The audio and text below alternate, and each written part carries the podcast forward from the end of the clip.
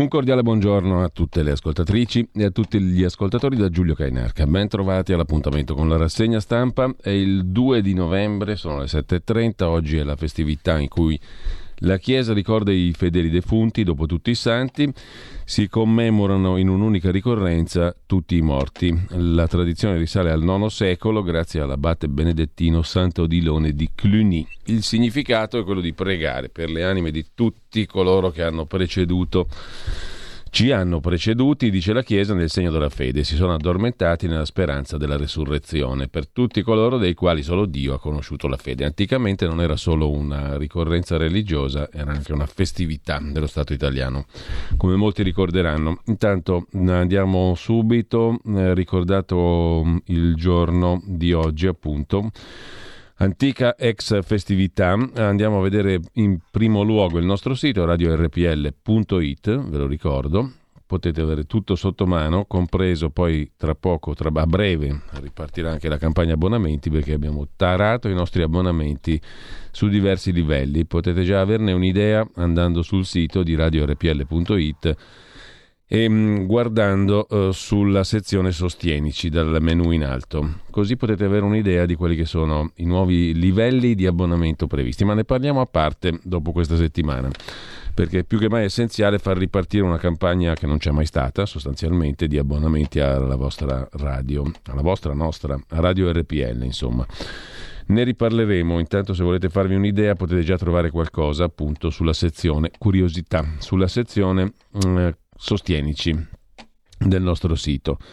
È mm, abbastanza mm, facile esplorare il sito, sostienici, abbonati e troverete i diversi livelli di abbonamento che danno diritto stavolta sul serio e non per favola a delle cose molto pratiche, molto concrete. Passateci sopra sul sito radiorpl.it, sezione sostienici, abbonati o abbonati, la stessa cosa e, ehm, mh, sotto l'insegna lo slogan libertà e partecipazione potete scoprire cosa si prospetta, ma poi ne parliamo a parte, faremo una vera e propria campagna di abbonamento perché merita a questo punto qualcosa di serio, ripeto. Intanto eh, diamo uno sguardo alle agenzie di stampa.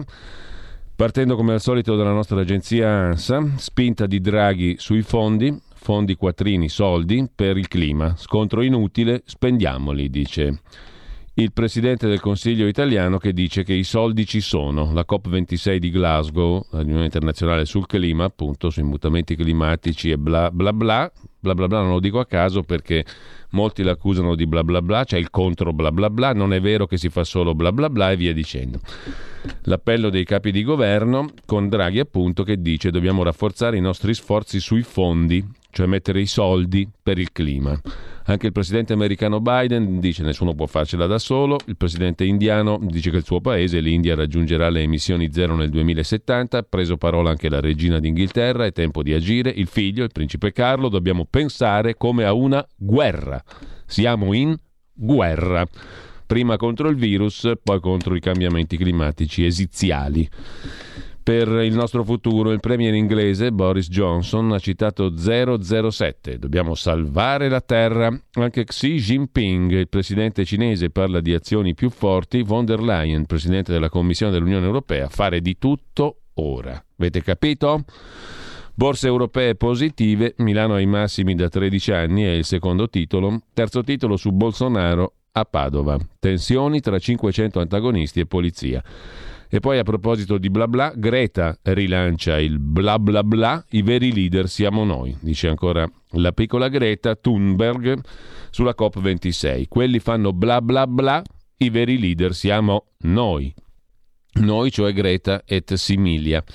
Sempre in primo piano poi sull'agenzia ANSA, la moda sostenibile, oltre alla guerra, Carlo pensa anche al certificato per la moda sostenibile, i capi di abbigliamento sostenibili.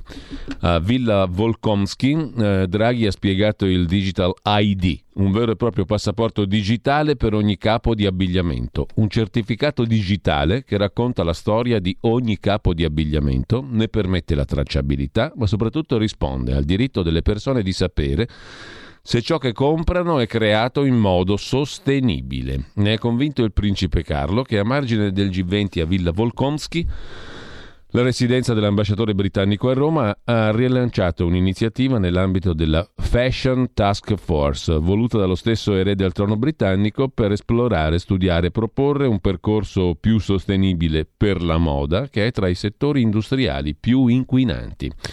L'evento si è tenuto nei giardini della villa, 11 ettari di verde, con i responsabili delle maggiori aziende coinvolte per presentare il Digital ID, cioè ID, un vero e proprio passaporto digitale che accompagna ogni capo di abbigliamento, portando con sé tutte le informazioni necessarie ad allungarne il ciclo vitale. Rilasciamo il principe Carlo dalla guerra alla moda. Poi Trieste in primo piano, l'aumento dei nuovi casi a Trieste della Covid naturalmente è esponenziale, lo ha detto il responsabile Task Force Sanitaria Regionale Fabio Barbone in conferenza stampa con i vertici della regione Friuli Venezia Giulia. Poi sentiremo anche le dure parole del presidente della regione, il leghista Fedriga, stop alle manifestazioni a Piazza Unità d'Italia. Fine delle manifestazioni a Trieste. A Trieste non si può più manifestare. Per la cronaca nera, giovani uccisi a Ercolano, camionista resta in carcere, secondo il GIP le vittime non potevano avere scampo, emerge dalla visione delle immagini della videosorveglianza. La portavoce di Biden positiva al Covid, l'ho visto martedì, fuori e con mascherina, non ha partecipato al viaggio in Europa. L'Australia intanto riapre le frontiere dopo 600 giorni quasi due anni, insomma poco meno, all'aeroporto di Sydney molti amici e familiari hanno potuto riabbracciarsi per la prima volta da 19 mesi. Riaprono anche Israele e la Thailandia ai turisti vaccinati. E poi il maltempo, dal 3 novembre arriva il nuovo ciclone, Poppea, mentre la tempesta in corso raggiunge la massima potenza con piogge su nord e zona centrale tirrenica. Per domani, mercoledì 3 novembre, si prevede l'arrivo sull'Italia di un nuovo ciclone con temporali e freddo. Lo indica il sito ilmeteo.it. A Venezia Mose ferma acqua alta in città, una marea da oltre 130 centimetri e poi una coppia assalita da un cervo, due feriti gravi in Friuli. Facevano una passeggiata nei pressi di alcune abitazioni. Una coppia di anziani è rimasta ferita, assalita da un cervo a Tarvisio, in quel di Udine, mentre facevano una passeggiata. L'animale, avrebbe caricato e colpito più volte l'uomo e la donna facendoli anche rotolare lungo un lieve pendio. Entrambi i feriti hanno riportato lesioni serie. Così racconta l'agenzia ANSA in prima pagina. E poi a Torino un uomo ucciso con un colpo di pistola nella sua auto sarebbe stato colpito appena risalito sulla vettura dopo essere stato in un bar. Era incensurato, era un volontario della Croce Verde 52enne senza precedenti, morto sparato praticamente in automobile. Secondo fonti investigative non c'è dubbio, omicidio. L'uomo aveva appena riaccompagnato a casa la sua fidanzata, lavorava come operatore della Croce Verde. Il cadavere è ritrovato da un passante nel tardo pomeriggio, dopo 11 ore che l'uomo è rimasto in macchina defunto. Altro omicidio a Barletta, due fermati, il killer è un diciottenne, due persone sottoposte a fermo per l'omicidio di un 24enne a seguito di un cocktail a quanto pare negato. Con ciò abbiamo visto l'agenzia ANSA, diamo uno sguardo rapido come dico, di consueto anche alla DN Kronos, apertura Covid oggi Italia, sale il tasso di positività, balzo in su dei ricoveri. Sono 2.818 i nuovi contagi, 20 i morti, l'86,35% della popolazione sopra i 12 anni ha ricevuto la prima dose del vaccino, ha completato il ciclo l'83%. Con lo scontro sul clima non si ottiene nulla, ha detto Draghi, anche il presidente americano Biden parla di un decennio questo decisivo per la lotta ai cambiamenti climatici negativi. E poi c'è poco altro. Covid Trieste, boom di contagi, stop alle manifestazioni in città e nuove regole. Sul Green Pass parla anche Di Maio, ministro degli esteri 5 Stelle, non è un gioco, ma è l'unica soluzione, altrimenti si richiude, dice. Di Maio che oggi vedremo intervistato, due paginoni pieni pieni dalla stampa di Torino, ma intanto Andiamo a proposito di quotidiani a vedere al volo, eh, in rapida successione, le prime pagine di oggi. Partiamo dal Corriere della Sera, l'apertura è su Draghi, la spinta di Draghi sul clima. I soldi ci sono, usiamoli presto e bene, dice il Presidente del Consiglio italiano dal COP26 a Glasgow. L'India annuncia zero carbonio solo dal 2070. Per il Presidente del, per il Presidente del Consiglio britannico, il Premier, Boris Johnson servono fatti e non bla bla bla o si scatenerà la collera. Greta dice il bla bla bla lo fanno loro, i veri leader siamo noi, ma i grandi sono divisi.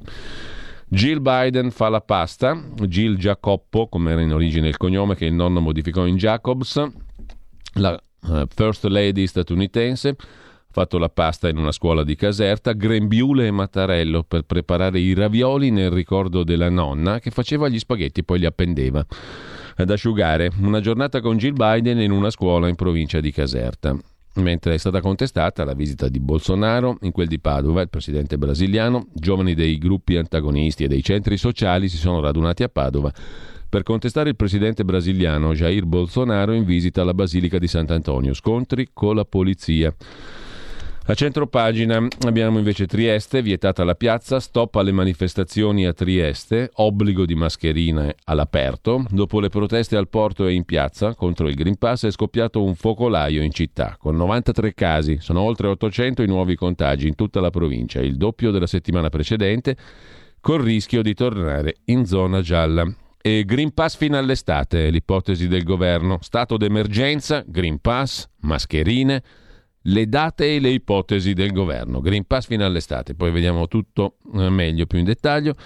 Per la politica interna, voto dopo il Quirinale, i timori dei partiti. Draghi al colle? Direi di sì, dice Matteo Salvini, che aggiunge, ma non credo che poi si andrebbe alle urne. Da ieri l'ostacolo maggiore alla candidatura di Draghi alla presidenza della Repubblica è stato rimosso perché anche il leader della Lega, dopo Letta e Conte, ha separato l'ipotesi della salita al Quirinale di Draghi dalla prospettiva di elezioni anticipate. Per Fratelli d'Italia invece il ritorno al voto è necessario, scrive il Corriere della Sera. Andiamo a vedere subito anche la prima pagina di Repubblica, la foto è quella di Greta Thunberg con i suoi coetanei, i grandi siamo noi, quelli lì a Glasgow COP26 fanno solo bla bla bla.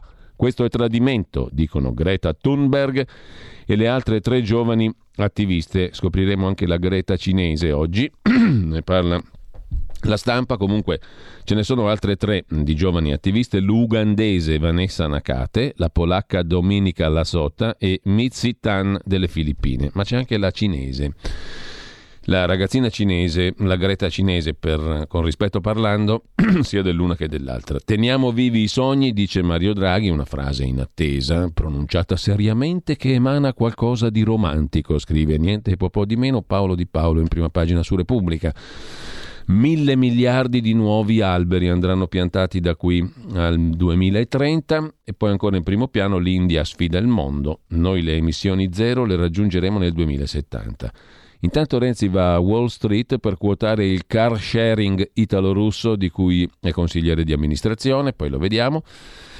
E infine Chiara Valerio si occupa di un dibattito lanciato ieri da Luca Ricolfi che ha iniziato ieri a collaborare con Repubblica, sarà domani con noi per il libro insieme alla moglie eh, Paola Mastrocola, insegnante e scrittrice, parleremo del libro Il danno scolastico a partire dalle 11, dalle 11 alle 12 qui su RPL con Luca Ricolfi e Paola Mastrocola domani nella trasmissione Zoom di Antonino Danna. Ma lasciamo la prima pagina di Repubblica e andiamo a vedere la stampa di Torino. Lo strappo indiano sul clima è il titolo d'apertura. Parte male il summit di Glasgow perché il presidente indiano ha detto zero emissioni soltanto nel 2070. Draghi ha aggiunto le rinnovabili non bastano. Assente la Cina, appello disperato per la terra.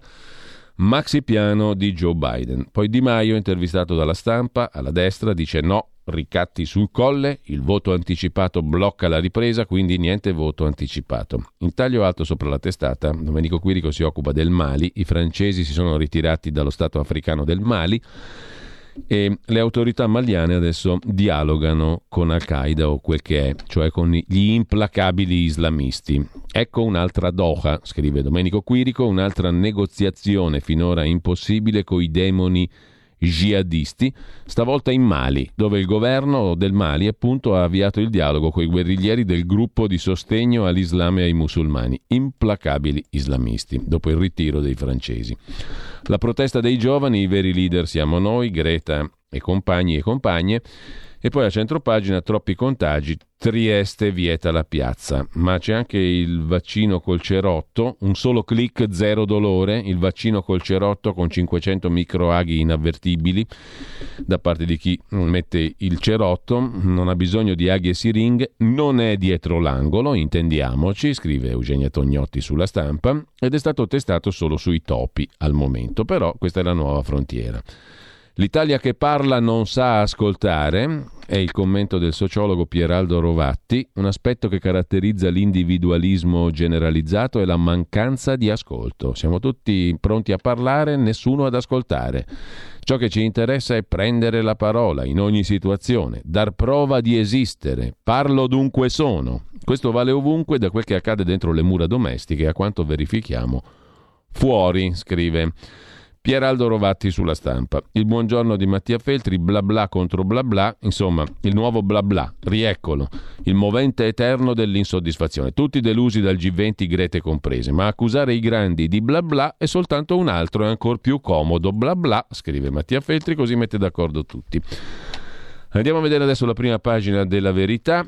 In Italia è vietato protestare, il pezzo d'apertura firmato da Francesco Borgonovo, permessi solo i rave illegali. La Morgese, ministro dell'Interno, immobile su Torino, rave, ma scatenata contro i portuali. Trieste.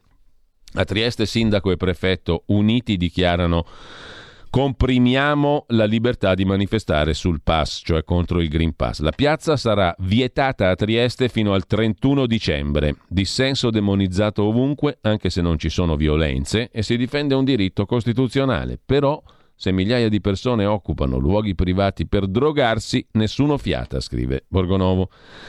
Draghi sommerso dalla melassa, nulla di fatto al G20, nessun risultato a eccezione dell'accordo con gli Stati Uniti sui dazi, sul quale pesa però la carenza di materie prime. Ma la stampa nazionale è caduta in un imbarazzante stato d'estasi. Per Mario Draghi la stessa cosa nota Marco Travaglio sul Fatto Quotidiano come vedremo. Maurizio Belpietro, autore del commento, il mondo torna alla normalità, qui piace l'emergenza. Sono state dette un sacco di balle sulla Francia che ha copiato il nostro Green Pass. Non è affatto vero. Un articolo del Washington Post ci accusano di esperimenti antidemocratici per la gestione del dissenso in Italia contro il Green Pass, eccetera, ma tutto tace. 14 giorni fa un articolo sul Washington Post sull'Italia spinta su un territorio inedito per le democrazie occidentali. Non l'ha commentato nessuno, tranne Maurizio Belpietro sulla Pravda, sulla verità. Sempre dalla Pravda, la Cassazione shock sulla pedopornografia, il pezzo di Fabio Mendolara non c'è reato di pedopornografia se video o foto hard sono realizzati col consenso del minorenne. Basta che non siano diffusi. Un verdetto che crea un precedente pericoloso e viene criticato da un altro giudice della Suprema Corte. In sintesi, dal sommario di prima pagina, se un over 14 autorizza, almeno over 14 però, autorizza la ripresa di un filmino hard, non c'è reato di produzione di materiale pedopornografico, basta che non sia diffuso. Lo ha stabilito la Cassazione. Il video deve essere consensuale e rimanere nell'ambito della coppia, ma ci sono giuristi che contestano la sentenza perché disattenta alle tutele. E poi Giorgio Gandola si occupa del libro di Goffredo Buccini su Mani Pulite, appena uscito per la terza.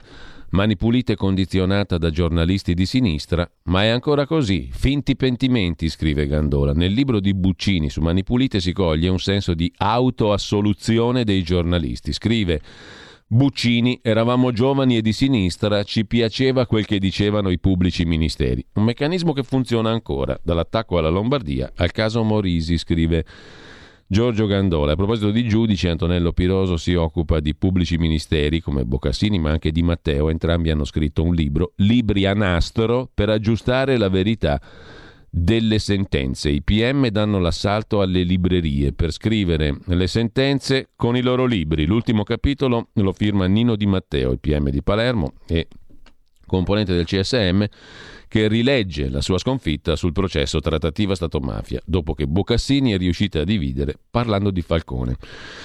Chiudiamo ancora con due titoli dalla prima pagina della Verità, della Pravda. La paura serve per impedire di ragionare. Il filosofo Ermanno Bencivenga si sofferma sulla questione della paura. Siamo pronti a seguire il pifferaio magico di turno.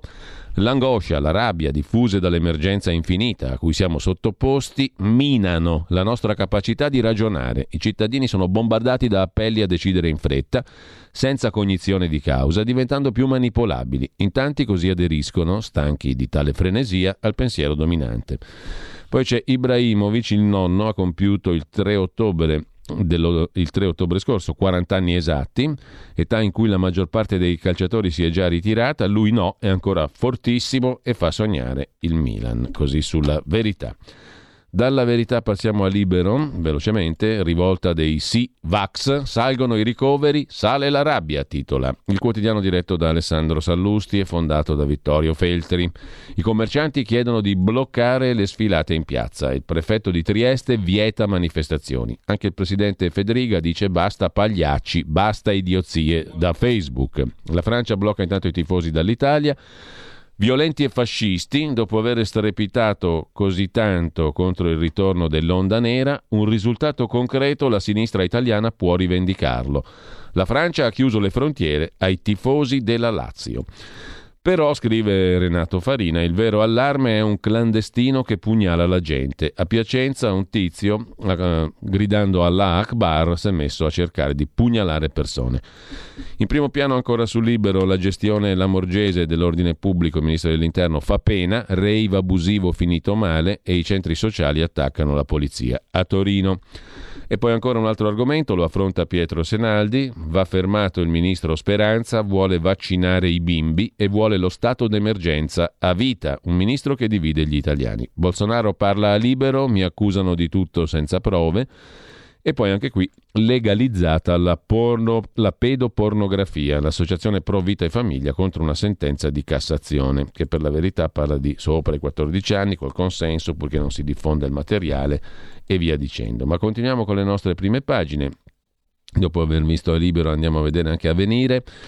Il quotidiano di ispirazione cattolica apre come tutti i quotidiani o quasi oggi sul clima, una partita decisiva. Non ci si può rassegnare, scrive Lucia Capuzzi, il traguardo è indispensabile. Poi arriva Bolsonaro, nuovo cittadino a Padova, protesta e incidenti.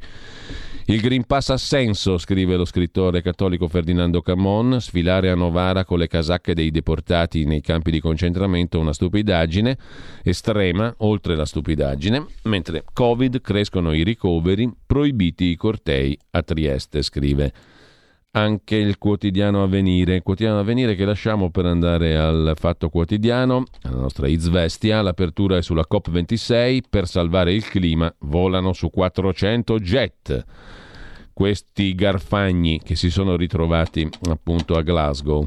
I 120 big traslocano a Glasgow inquinando a gogo. Noi senza inviato. In cinque mesi il governo dei migliori non ha neanche nominato il suo delegato per il clima. Continua tra i grandi la rissa sulla data dello stop alle emissioni nocive. Da domani intanto per gli abbonati e lettori del Fatto Quotidiano è online Extra. Si tratta di podcast, video, newsletter per guardare, ascoltare, esplorare oltre a leggere, tutti i particolari a pagina 16. Flop trionfale è il titolo dell'articolo di Marco Travaglio che sottolinea esattamente questo, cioè la stampa estera dice che il, il G20 è stato un flop, noi invece tutti a magnificare l'ottimo Draghi. E poi Banca d'Italia che si è pronunciata sulla questione del contante. La soglia posta da Renzi al pagamento in contante ha favorito il nero. Nel 2016 portò il tetto da 1.000 a 3.000 euro. Uno studio della Banca d'Italia certifica che l'aumento del limite all'uso del contante ha avuto l'effetto collaterale di allargare il sommerso che è cresciuto dello 0,5% circa. Aumento ricoveri e terapie intensive, terza dose di vaccino, stati dell'Europa in ordine sparso, Italia indecisa, sintetizza il fatto, e poi Salvini si arrende per la corsa al Quirinale, si arrende al voto solo nel 2023 e torna su Draghi, Presidente della Repubblica. Nel frattempo Casini ci prova, non si vota nel 22, trame sott'acqua, sempre per il Quirinale. I banchi a rotelle finiti al macero, indaga la Corte dei Conti, la dirigente scolastica che li ha gettati è pro Forza Italia, e poi perché Facebook ha perso l'appeal e anche i giovani, poi lo vedremo meglio. Si discute di Facebook, ne discuteremo anche oggi in una versione un pochino più corta del nostra rubrica Mordi Media con il professor Ugo Voglio a partire dalle 9.30 fino alle 10.10 stamani. Intanto lasciamo anche il fatto quotidiano e andiamo a vedere il giornale. Il giornale apre con guerre e terrorismo senza intese sul clima, non solo ecologia. Il premier Draghi al COP26 ha detto ci sono trilioni di euro, una quantità di soldi spropositata, impressionante, ha detto Draghi, usiamoli questi benedetti soldi per combattere l'emergenza climatica. In taglio alto però c'è anche l'intervista di Luca Fazzo a un giudice, Andrea Reale, giudice a Ragusa, fondatore dell'associazione Articolo 101 che raduna determinati magistrati che vogliono cambiare le cose, si apre la breccia tra i magistrati, il giudice reale dice voterò sì al referendum, ai referendum sulla giustizia. Intanto Draghi a Palazzo Chigi è un politico sul Quirinale, scrive Augusto Minzolini. Draghi rimanga dov'è a fare il capo del governo e mandiamoci un politico sul Quirinale, sul colle più alto. Per assecondare lo spirito del tempo si rischia a volte di approdare nella dimensione agiografica.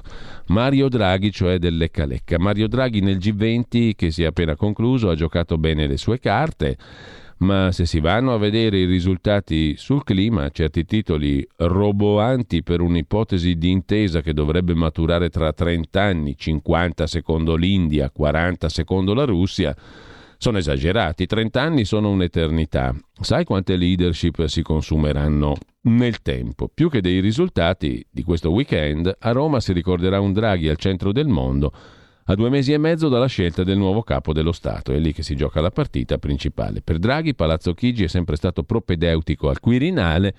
C'è da chiedersi se nell'interesse del Paese questo sia il momento, perché l'attuale Premier da capo dello Stato rischia di diventare un tappeto di grande valore che copre la polvere delle magagne del sistema, magari funzionale al PD, che arriva all'appuntamento col Colle, che da quasi 30 anni è suo appannaggio, senza numeri e senza candidato.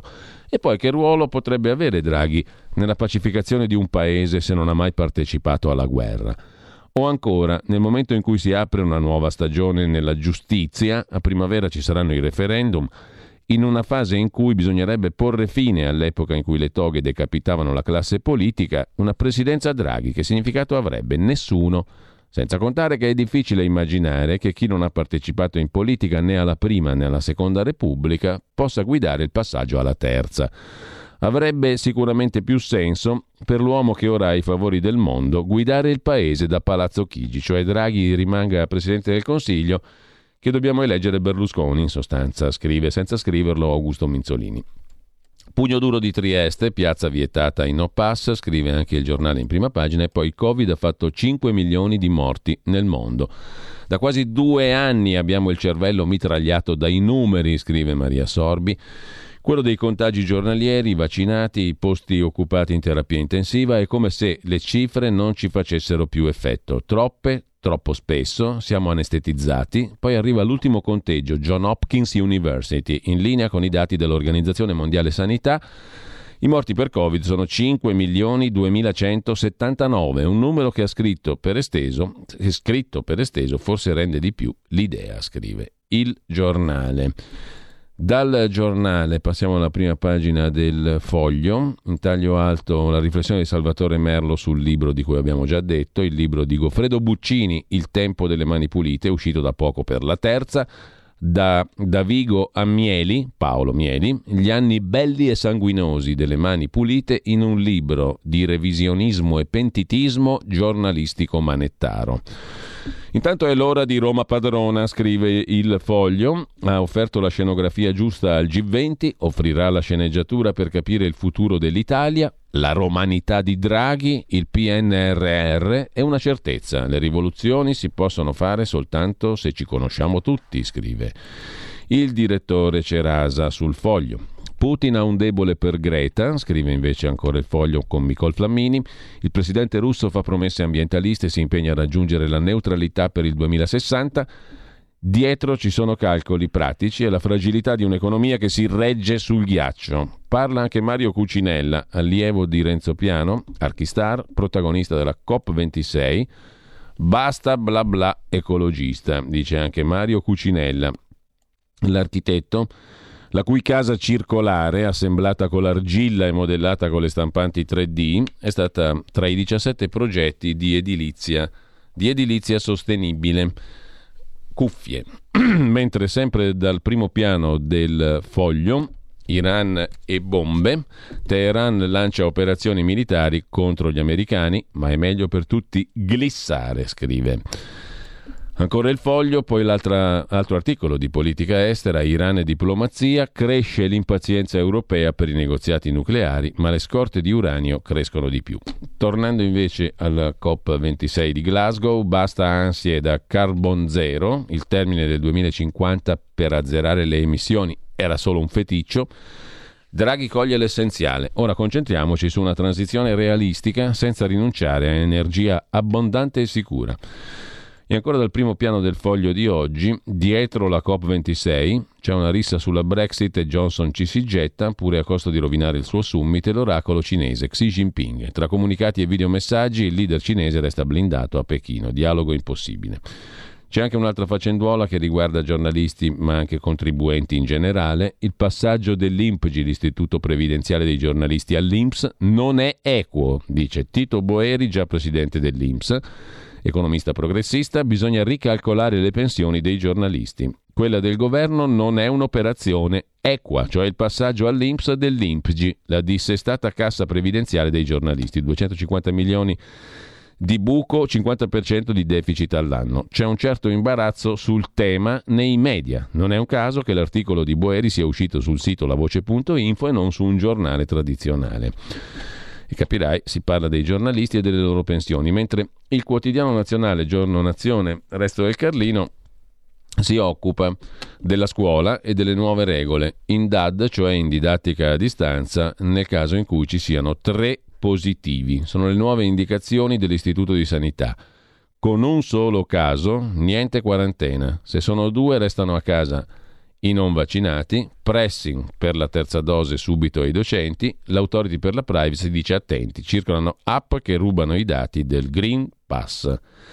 Davide Rondoni si occupa invece della furia cieca di chi uccide per nulla. Da Milano a Barletta, da nord a sud, l'Italia dove si uccide per futili motivi. Circa 90 euro il valore della rapina ai danni di un'anziana vicino alla stazione centrale di Milano, a opera di due uomini che l'hanno uccisa con un ferro da stiro. A Barletta invece, per un cocktail non offerto, un 24enne è stato ucciso da due ragazzi più giovani, 20 e 18 anni. Valore del cocktail di sicuro molto meno di 90 euro. Si uccide per così poco? si domanda il poeta Davide Rondoni. Un omicidio pesca le sue buie ragioni in dinamiche che risultano subito assurde. Ira, orgoglio ferito, paura, raptus. Possiamo dare tanti nomi, resta il puro terribile fatto. L'altro argomento di primo piano sul quotidiano nazionale è il clima che si scalda, Bolsonaro a Padova e Anguillara, tra polemiche e scontri, e poi Chiesa, ecologisti e indios che dicono è un bugiardo, via al COP26 di Glasgow. A Milano petizione anti-Novax dei commercianti che dicono basta con i cortei contro il Green Pass, lasciateci lavorare. A Milano ancora un minorenne rapinato accoltellato alle 5 del mattino alla fermata dell'autobus 27 in via Mecenate e poi l'anziana donna vittima di rapina per quattro soldi, uccisa da due sudamericani, uccisa per niente, di sicuro sapevano che non ci vedeva, era quasi cieca. Dal quotidiano nazionale passiamo al mattino di Napoli, L'Italia dei Sivax alza la voce, è il titolo d'apertura. Sulla manovra di finanza pubblica, invece, la finanziaria è il pezzo di Alberto Brambilla, già sottosegretario al welfare con Maroni nei tempi che furono nel governo Berlusconi, fondatore di itinerari previdenziali, centro studi che si dedica soprattutto al tema delle pensioni, i costi per il Paese di una manovra. Con la manovra che si avvicina al Parlamento, il tradizionale assalto alla diligenza si accentuerà, nonostante si abbia alle spalle i pesanti segni della pandemia. Questo nell'indifferenza totale sul pesante debito pubblico accumulato negli ultimi due anni. Bisogna ricordare, scrive Brambilla, che gli impegni assunti dall'Italia sono balzati dai 2.409 miliardi del 2019 ai 2.569 miliardi di debito 2020. Sul PIL è il 157,5%, per toccare ad agosto quota 2.734 miliardi, un aumento in soli otto mesi di 165 miliardi che si sommano ai 159 accumulati nel 2020. A questi occorrerà aggiungere altri 30 miliardi di prestiti con garanzia dello Stato, i 30.000 euro famosi che le tantissime imprese a rischio di chiusura nel terziario e già in difficoltà prima del Covid non potranno restituire. Sono i contributi Covid che i leader politici del 2020 hanno preteso che lo Stato erogasse a domanda, senza analisi della situazione finanziaria di questi soggetti, una parte dei quali già falliti. Nel complesso 46.130 euro di debito a testa per tutti gli italiani bambini compresi, molto più del reddito medio annuo. Pensare che nel biennio 2007-2008 eravamo riusciti a contenere il rapporto debito-PIL sotto quota 100 al 99,8%, adesso è a quasi al 160%. E ancora dalla prima pagina del quotidiano napoletano, dramma di Ercolano, ragazzi uccisi per futili motivi, non volevo fare del male a nessuno, dice Vincenzo Palumbo che resta in carcere, autotrasportatore 53enne accusato del duplice omicidio di Tullio Pagliaro e Giuseppe Fusella, i due giovani di Portici, scambiati per rapinatori e ammazzati. Alle falde del Vesuvio il GIP non ha convalidato il fermo ma ha disposto il prosieguo della custodia cautelare per il reato di duplice omicidio volontario. Infine a Napoli scagionato l'agente che uccise un baby rapinatore, agì con professionalità e con perizia in condizioni di pericolo reali. Il prosciolto dal jeep il poliziotto che sparò reagendo a un tentativo di rapina uccidendo un minore, Luigi Ciafa, in via Duomo a Napoli. Dal mattino al Messaggero di Roma, apertura sulle parole del consulente del generale Figliuolo, il commissario Covid, il consulente il professor Guido Rasi, già direttore dell'EMA, Agenzia Europea del Farmaco. Terza dose per tutti e entro dicembre a chi ha 50 anni, obbligo per i professori scolastici. Terza dose al più presto a partire dai 50 anni, obbligo di vaccini per i professori a scuola. Così Guido Rasi, consulente del commissario Figliuolo, che chiede di rinforzare la protezione in vista dell'inverno, insieme all'obiettivo di ridurre ulteriormente la platea di 7 milioni di cittadini non ancora immunizzati. Il sottosegretario alla salute Sileri intanto conferma l'ipotesi di prorogare l'emergenza fino al 31 di marzo. Intanto riprendono a salire i contagi più 74% in 15 giorni. Così il messaggero, il quotidiano romano, che poi si occupa delle assunzioni degli statali, 1 miliardo e 800 milioni di euro per assumere, scatti per merito, da luglio mini aumento generale di 15 euro, risorse per premi e tempo indeterminato. Ci sono i soldi per le assunzioni nella pubblica amministrazione, nuove progressioni di carriera, premi e indennità e anche il primo chip per il rinnovo del contratto del triennio 22-24. In tutto, nei prossimi tre anni, la manovra di bilancio che il governo si prepara a presentare in Parlamento stanzierà 1 miliardo e 800 milioni di euro per gli statali. Lasciamo anche il messaggero e tra i quotidiani che ancora ci rimangono da vedere andiamo in prima pagina sul Tempo di Roma, la foto è quella di Greta Thunberg, fanno nera Greta, perché? Perché mentre Joe Biden si balocca nel COP26 di Glasgow, le miniere degli Stati Uniti hanno già venduto per i prossimi anni, per parecchi anni, il loro carbone, scrive Carlo Antonio Solimene.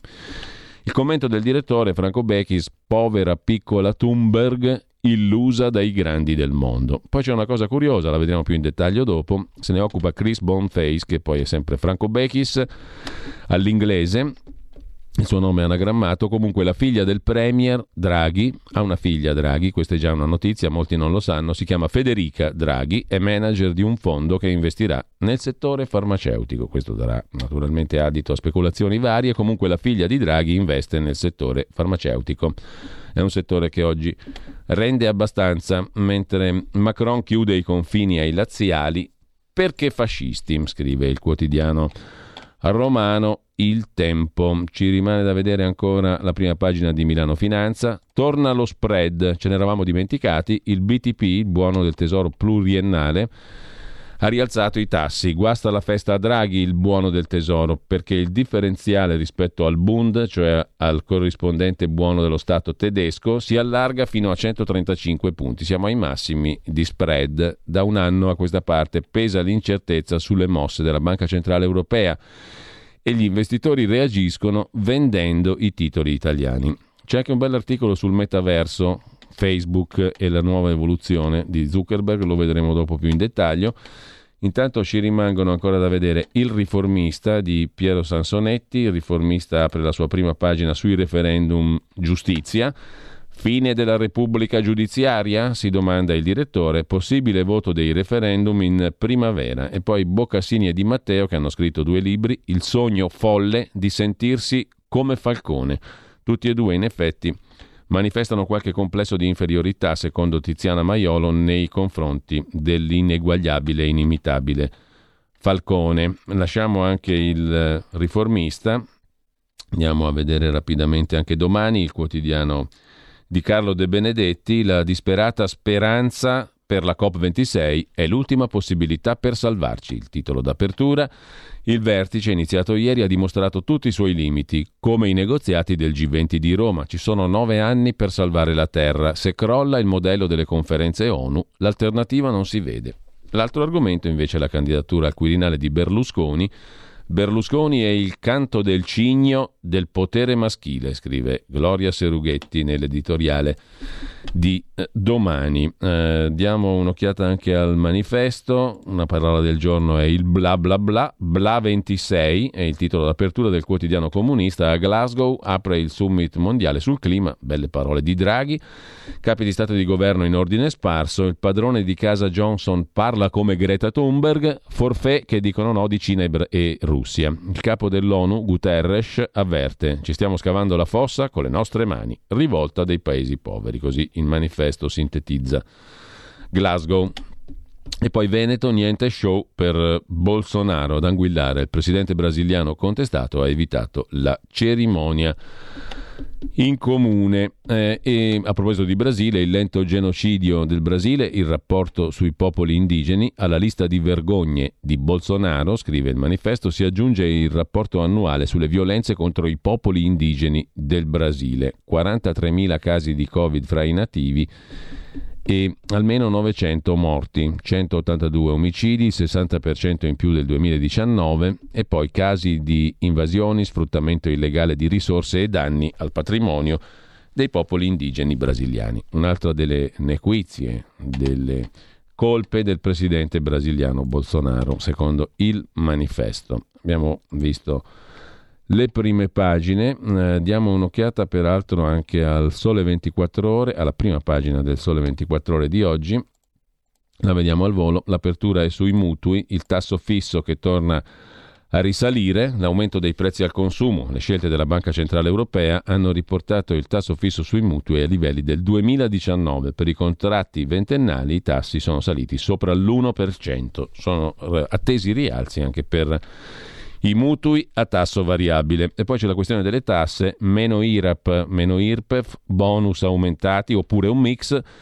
Quattro vie per il taglio delle tasse. Governo e Parlamento hanno al massimo un mese di tempo per scegliere quale strategia adottare per allentare la pressione fiscale. Il terzo argomento messo in primo piano dal quotidiano di Confindustria è il PNRR. La transizione verde avanza, ma le riforme rimangono al palo, scrive.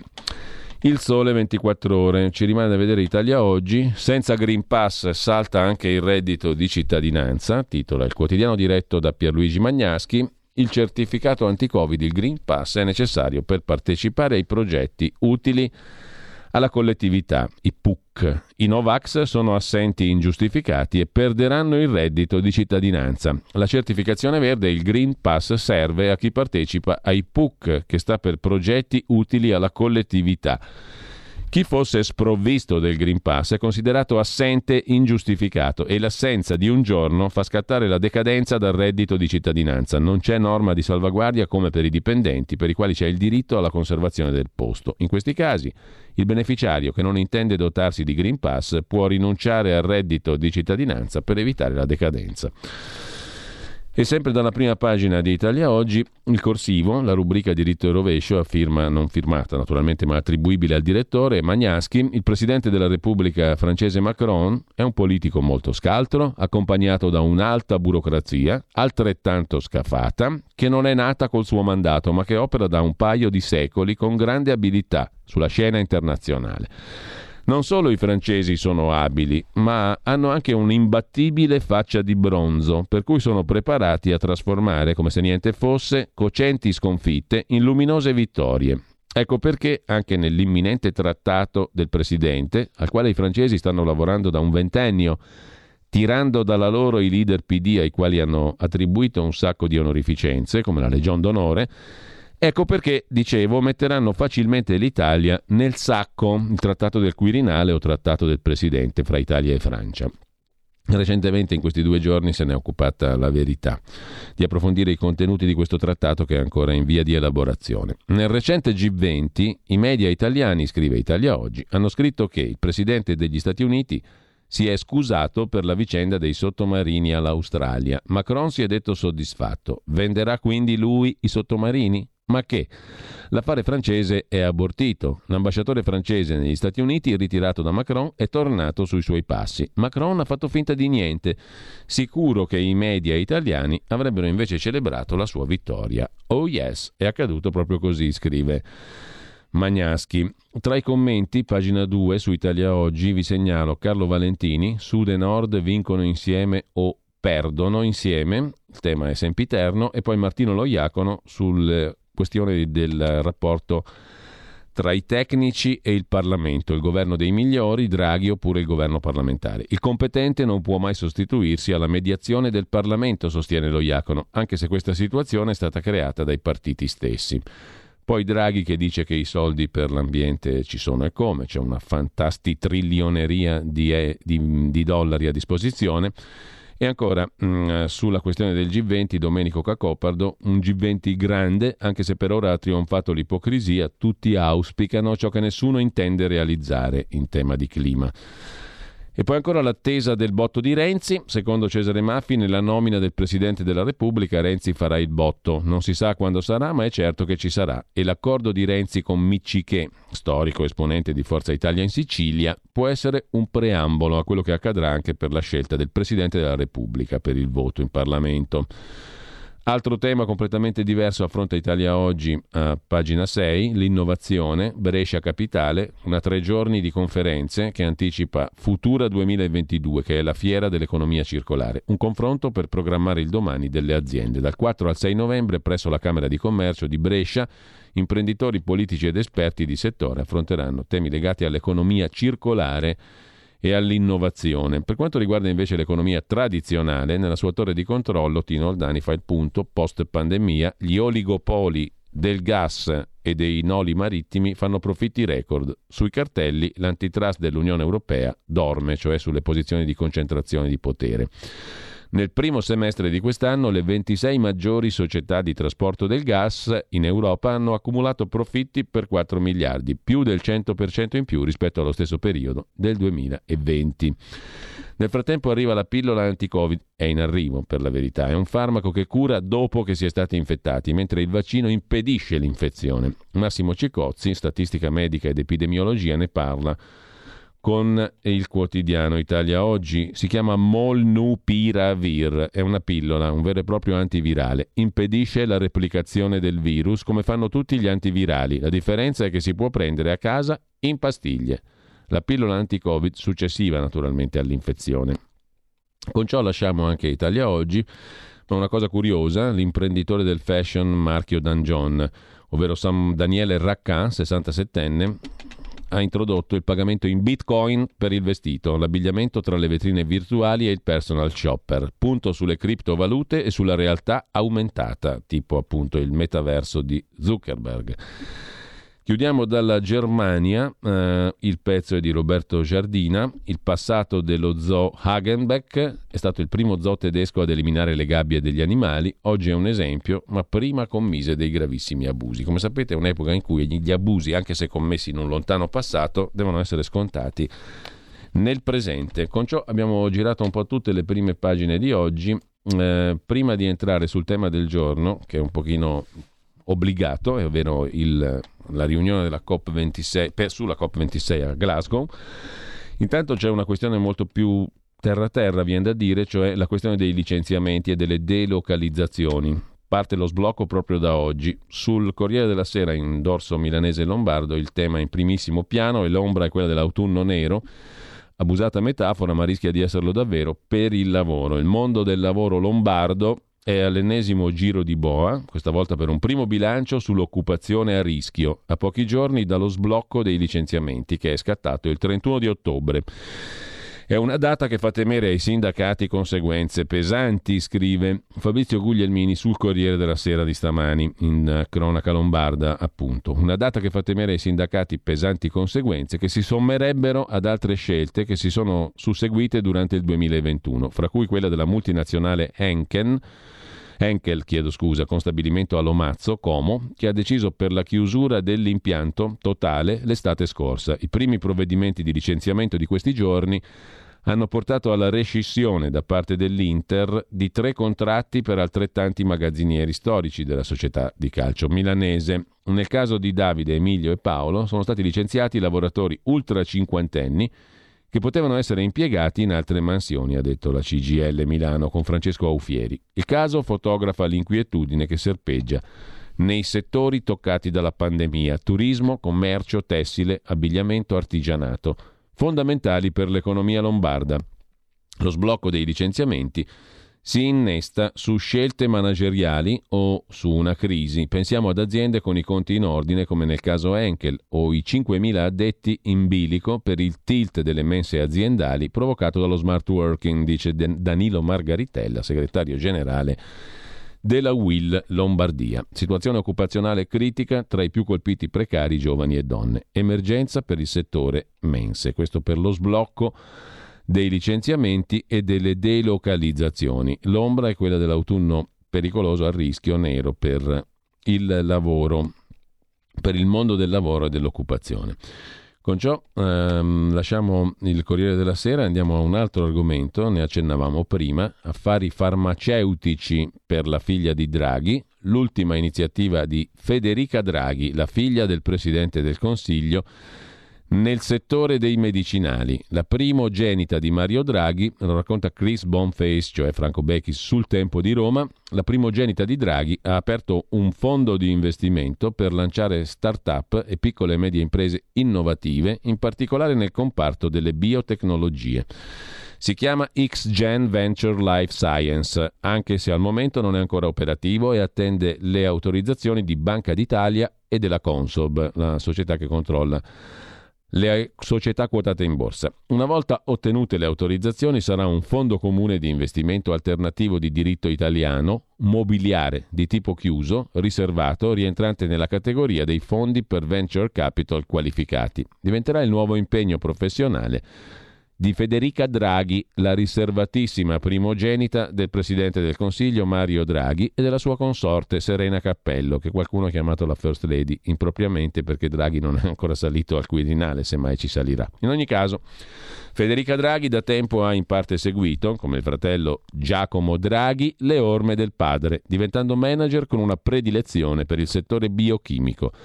Federica Draghi si è laureata in biologia alla Sapienza di Roma, dottorato in biochimica, MBA in Business Administration alla Columbia Business School di New York, cresciuta in una delle grandi firme della biotecnologia in Italia, Genextra. La primogenita di Draghi ha fondato il gruppo XGen Partners nella scorsa primavera. Ne ha il 30% del capitale insieme a Daniele Timothy Scarinci e Paolo Fundarò, 40%. Con la società nel giugno scorso è stata fondata anche la XGen SGR, società gestione del risparmio, in attesa delle autorizzazioni a operare. Alla presidenza Carlo Marchetti, che è anche consigliere di amministrazione della squadra di calcio dell'Inter e della Colussi. Insieme hanno progettato il lancio del fondo Life Science che secondo verbale del Consiglio di amministrazione del 5 agosto, avrà una politica di investimento focalizzata su start-up e piccole e medie imprese innovative ad alto contenuto tecnologico e o in grado di definire nuove tecnologie, categorie e evoluzioni di prodotto nel settore life science, con il focus sulle imprese impegnate nello sviluppo e commercializzazione di nuove terapie, farmaci, dispositivi medici, applicativi diagnostici e soluzioni nel campo del digital healthcare. Il fondo quindi investirà nel farmaceutico, parafarmaceutico, biotecnologico, settori di vitale importanza ritenuti tali anche dal governo, presieduto da suo papà, cioè da Mario Draghi. Bisognerà stare attenti ai possibili conflitti di interesse, sempre in agguato, tanto più che la nuova avventura finanziaria è stata decisa dopo lo sbarco di Mario Draghi a Palazzo Chigi. Del fondo e della società di gestione del risparmio Federica Draghi è consigliere delegato e key manager. Nella prima funzione la delega ricevuta è quella delle relazioni istituzionali. La Draghi Junior dovrà, secondo i compiti affidatile, presentare al Consiglio di amministrazione le opportunità di sottoscrivere, modificare o risolvere accordi di collaborazione con le imprese, le università, i parchi scientifico-tecnologici, i centri di ricerca e gestire i rapporti con le stesse istituzioni, finalizzati allo sviluppo di opportunità di investimento. Come key manager del fondo, Federica Draghi avrà anche la delega sul personale, assunzioni, trasferimenti, licenziamenti dei dipendenti. Insieme agli altri due soci dovrà anche porre in essere ogni attività per promuovere e collocare le quote del fondo. Resta da attendere l'ok di Banca Italia e Consob. Affari farmaceutici per la figlia di Draghi. La figlia del Presidente del Consiglio nel settore dei medicinali, nel comparto biotecnologie, scrive Il Tempo di Roma stamani. Lasciamo il tempo, tocca agire agli altri quotidiani in cerca di Garfagni. Sono le due parole del giorno, naturalmente. Garfagno e gire. Cosa vogliono dire? Beh, la seconda è facile, eh? diciamo la verità. Iniziamo la settimana in maniera molto facile. La prima è un po' più complicata. Il Garfagno. Chi è il Garfagno? Andiamo a identificarlo, a trovarlo nella rassegna stampa di oggi, il Garfagno. Senza alcuna allusione andiamo intanto a vedere il primo piano del piccolo di Trieste. Parla il presidente leghista del Friuli Venezia Giulia Federiga. Basta idiozie sui Novax e affini. Non ho paura di quattro scemi che si insultano sui social e che insultano sui social.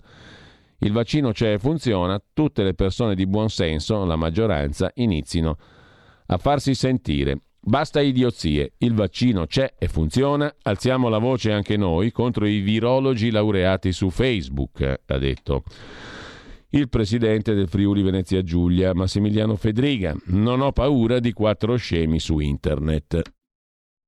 Dopo giorni di silenzio sulle manifestazioni Novax e No Green Pass a Trieste e sulla crescita dei contagi, dovuta anche agli assembramenti, scrive il quotidiano triestino Il Piccolo, il presidente Federica scarica giorni di tensione a chiusura della conferenza stampa convocata per annunciare sanzioni contro gli organizzatori di dimostrazioni che non rispettano le norme sul distanziamento.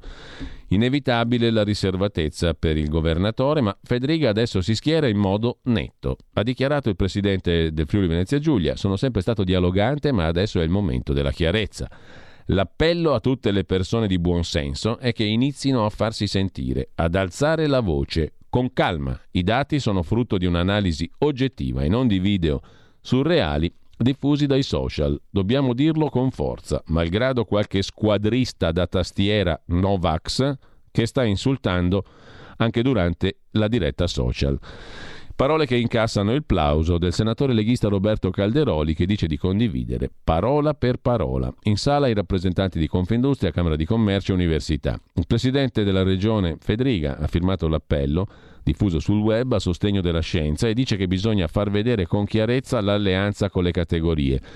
Il Friuli Venezia Giulia, ha detto Federica, non è fatto da persone che non credono nella scienza e minano l'economia, ma da persone che si sono sacrificate e capiscono che un posto di terapia intensiva non occupato serve a chi ha altre patologie.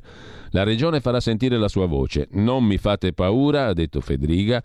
Ho paura di chi si ammala e dell'economia che rallenta di nuovo, non di quattro scemi su internet. Il governatore dice che rispetto a chi ha la responsabilità di diffondere menzogne, dobbiamo dire che i vaccini riducono il rischio e che le imprese oggi sono aperte anche grazie alla scienza. Basta idiozie, basta pagliacci che diffondono paura. Il vaccino ha pochissimi effetti collaterali, dà ottimi risultati, ma una minoranza offusca la maggioranza in nome di un'ideologia folle e complottista. Non c'è solo il problema delle manifestazioni, ma il messaggio di paura che ne deriva, ha detto ancora Federica, che ha invitato i no pass ad avere rispetto per il personale sanitario che continua a lottare e ha tenuto la mano ai pazienti che non potevano ricevere una visita dei parenti. per chi non ha potuto fare gli screening oncologici, per le attività economiche chiuse, per chi ha perso il lavoro. Non è il messaggio di Federica a dover passare, ma quello della comunità scientifica, ha detto ancora lo stesso presidente del Friuli Venezia Giulia. Basta raccontare stupidaggini e fare danno alla salute e all'economia. Il vaccino non è sperimentale, è stato approvato dall'EMA, l'Agenzia Europea del Farmaco, che ha velocizzato i temi seguendo le fasi di sperimentazione in corso d'opera. Mi dicono che sono pagato dalle, cause, far, dalle case farmaceutiche, ha detto ancora Federica, ma dentro una pandemia idiozia e imbecillità non devono trovare spazio. Ci siamo presi responsabilità difficili mentre qualcuno si faceva film sul complottismo mondiale. Le pagine social di Federica, scrive ancora il piccolo di Trieste, sono prese d'assalto dalle invettive di Novax e No Pass. Poi lo sentiamo, estratto del, delle dichiarazioni del presidente del Friuli Venezia Giulia. Adesso ci fermiamo un attimo. Stai ascoltando RPL. La tua voce libera, senza filtri né censura. La tua radio. Il futuro appartiene a chi fa squadra. Le radio italiane si uniscono per giocare la partita da protagoniste. Nasce l'app Radio Player Italia. 140 stazioni in una sola rete. Scegli la tua preferita e ascolta il suono perfetto del digitale. Gratis, senza registrazione. Senza interruzioni. Compatibile con tutti i device. Le notizie, la compagnia. La musica, scelta da chi la ama, la conosce e la vive. Scarica Radio Player Italia. Il futuro batte con la radio nel cuore. Anche RPL è disponibile su Radio Player Italia.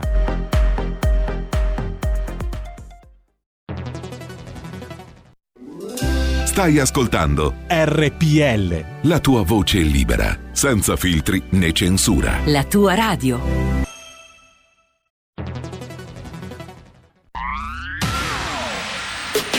La radio si modifica, semplifica, da plus la musica purifica. Dove vuoi, dove vuoi, con chi vuoi, rilassati e vai. La digital radio non ti molla mai. Mi abbandono in questo viaggio, digitalizzo la frequenza con il suono che è uno spasso. Se penso a prima non ci credo, yo. Da plus è la svolta, qui lo dico e qui lo spiego. Digital Radio, il suono perfetto. Dub Plus. Anche RPL, la tua radio, è in Digital Radio. Dal 1849 Brescia è la leonessa d'Italia perché Brescia, i bresciani e le aziende bresciane non mollano mai. La Sargom di Rodengo Saiano Brescianissima è sempre più forte per vendere, lavorare e trasformare articoli gomma plastica tecnico-industriali. Alla Sargom, via Gaetano Bertoli 15 Rodengo Saiano, Brescia, troverete nylon, derlin, PVC, silicone, Vulcolan, plexiglass, policarbonato sia in semi lavorati che in prodotti finiti a disegno cliente. Grazie Brescia. Da Sargom, Rodengo Saiano, Brescia. Porta con te ovunque RPL la tua radio. Scarica l'applicazione per smartphone o tablet dal tuo store o dal sito radiorpl.it. Cosa aspetti?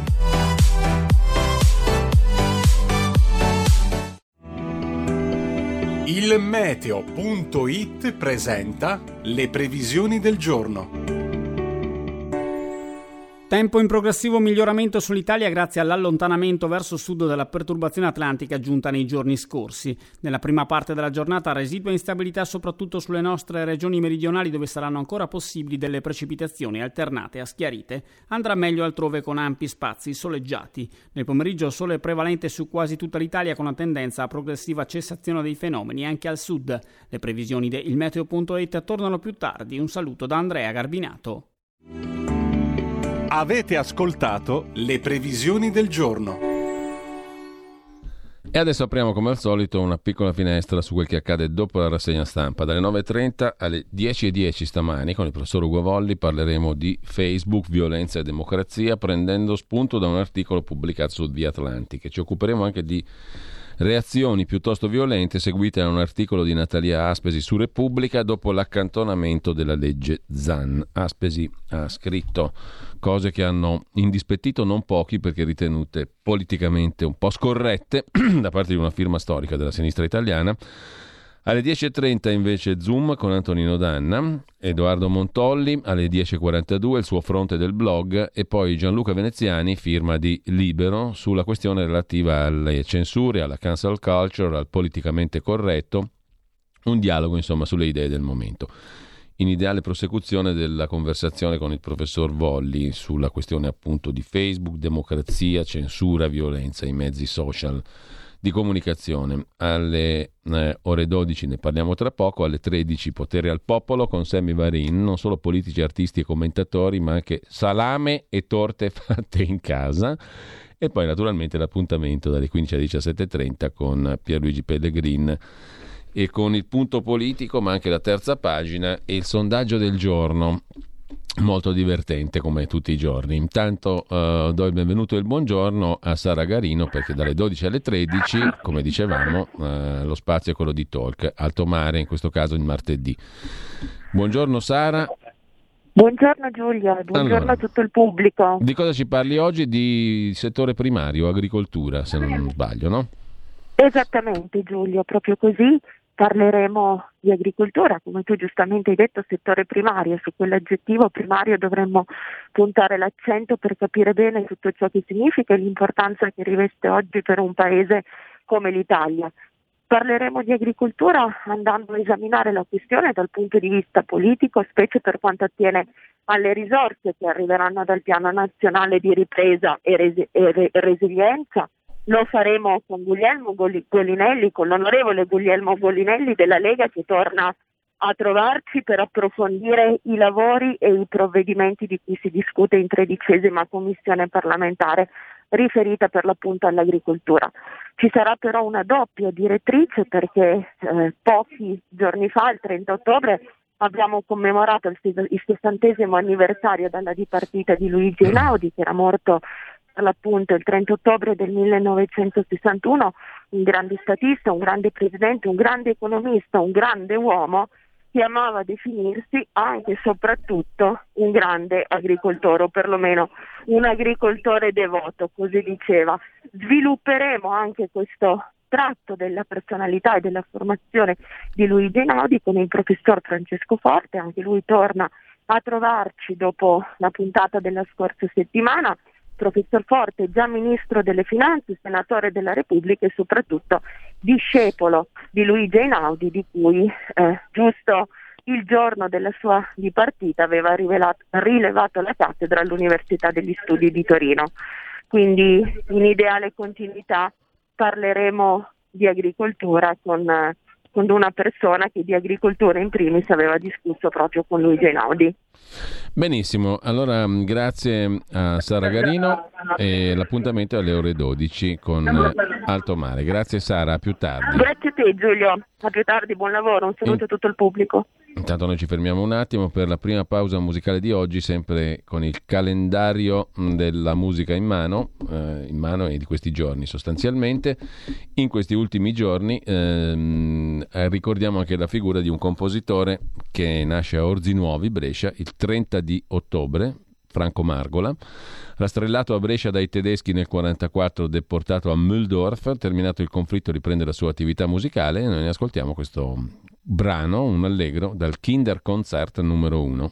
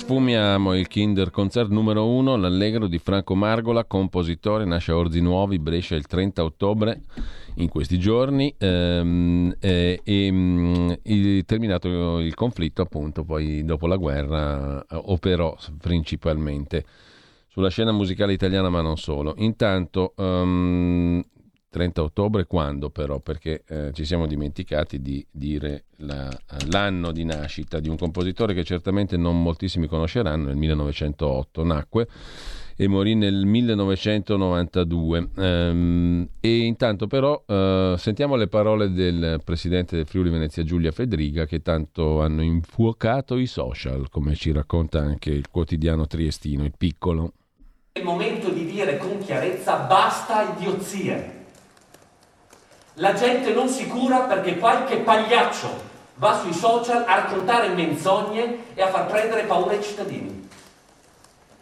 Il vaccino c'è, funziona, ha pochissimi effetti collaterali ed ha un ottimo risultato. Penso di aver dimostrato di essere stata una persona sempre dialogante, aver cercato sempre di portare insieme anche chi aveva dubbi. Però dopo quello che abbiamo visto è arrivato il momento della chiarezza. Il problema non sono solo i contagi in quelle manifestazioni.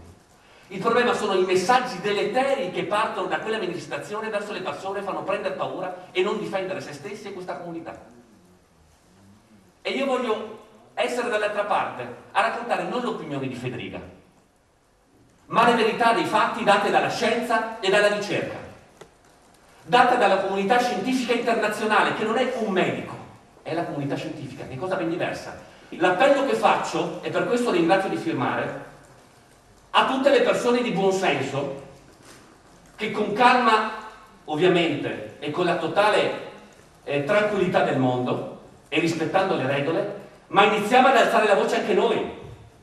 Iniziamo a farci sentire, a far vedere che Trieste e il Friuli Venezia Giulia non è fatto da persone che negano la verità, negano la scelta, minano la salute e minano l'economia è fatta da persone che sono sacrificate, che si sanno mettere a disposizione gli uni degli altri, che sanno capire che un posto in terrapiente in Siria meno occupato non è semplicemente per quel malato, ma è per chi ne ha bisogno per altre patologie.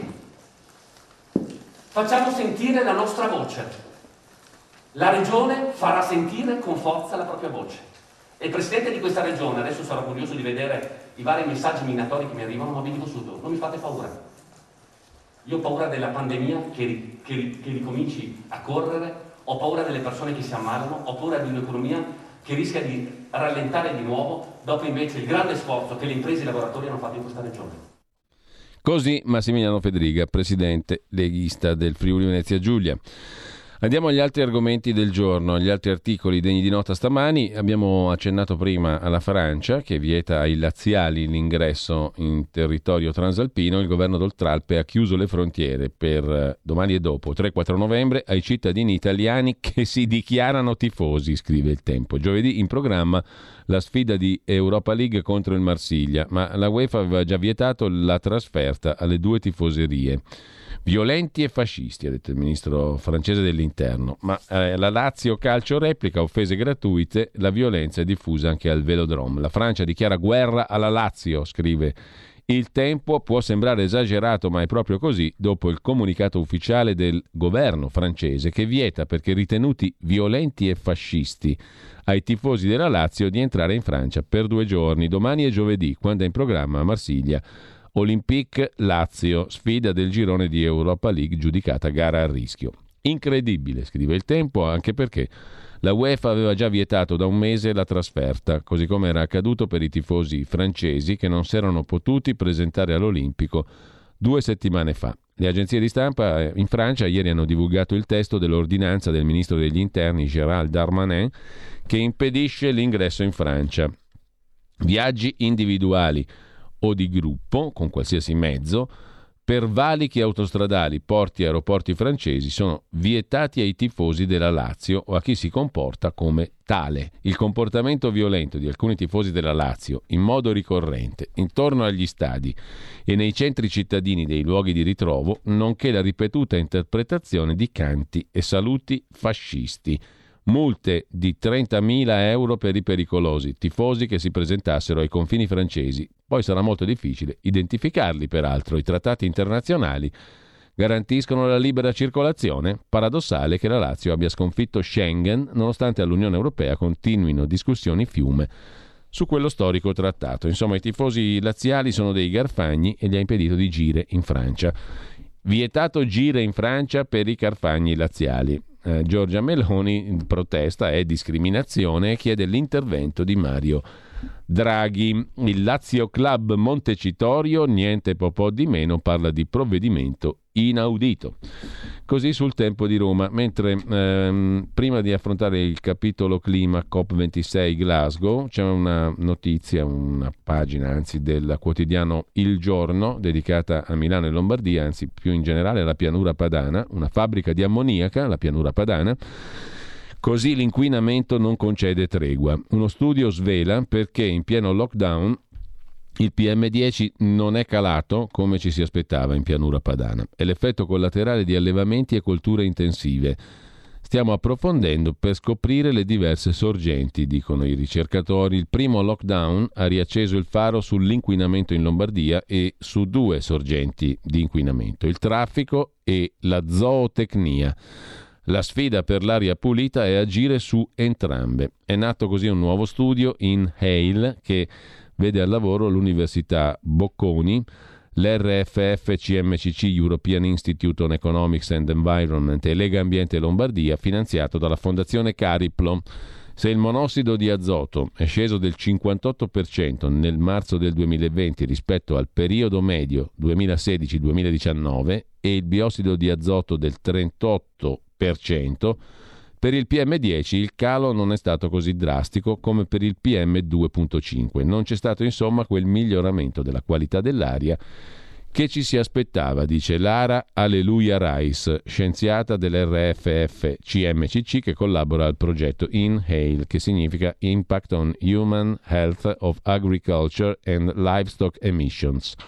Ci sono stati addirittura due episodi di superamento dei limiti giornalieri e così l'indiziato numero uno è diventato l'ammoniaca NH3. Una parte importante del PM10 nel bacino padano è composta da particolato secondario che si forma in atmosfera per reazioni chimiche a partire da altre sostanze e da questi studi emerge la componente inorganica, in primis l'ammoniaca, giusto appunto. Più del 95% delle emissioni di NH3 deriva dall'agricoltura e dallo spandimento agricolo di liquami da zootecnia. Partendo dalla letteratura sul tema, utilizziamo ora metodi di data science, machine learning, econometria spaziale per un nuovo studio concentrato sulla Lombardia. La pandemia Covid-19 ci ha permesso di isolare il contributo settoriale. Si va a fondo per capire le diverse sorgenti dell'inquinamento. Se nelle quattro regioni padane, Piemonte, Lombardia, Emilia Romagna e Veneto, si produce il 62% delle emissioni italiane di NH3 o ammoniaca, quasi la metà sono concentrate in Lombardia orientale, l'effetto collaterale dell'allevamento intensivo.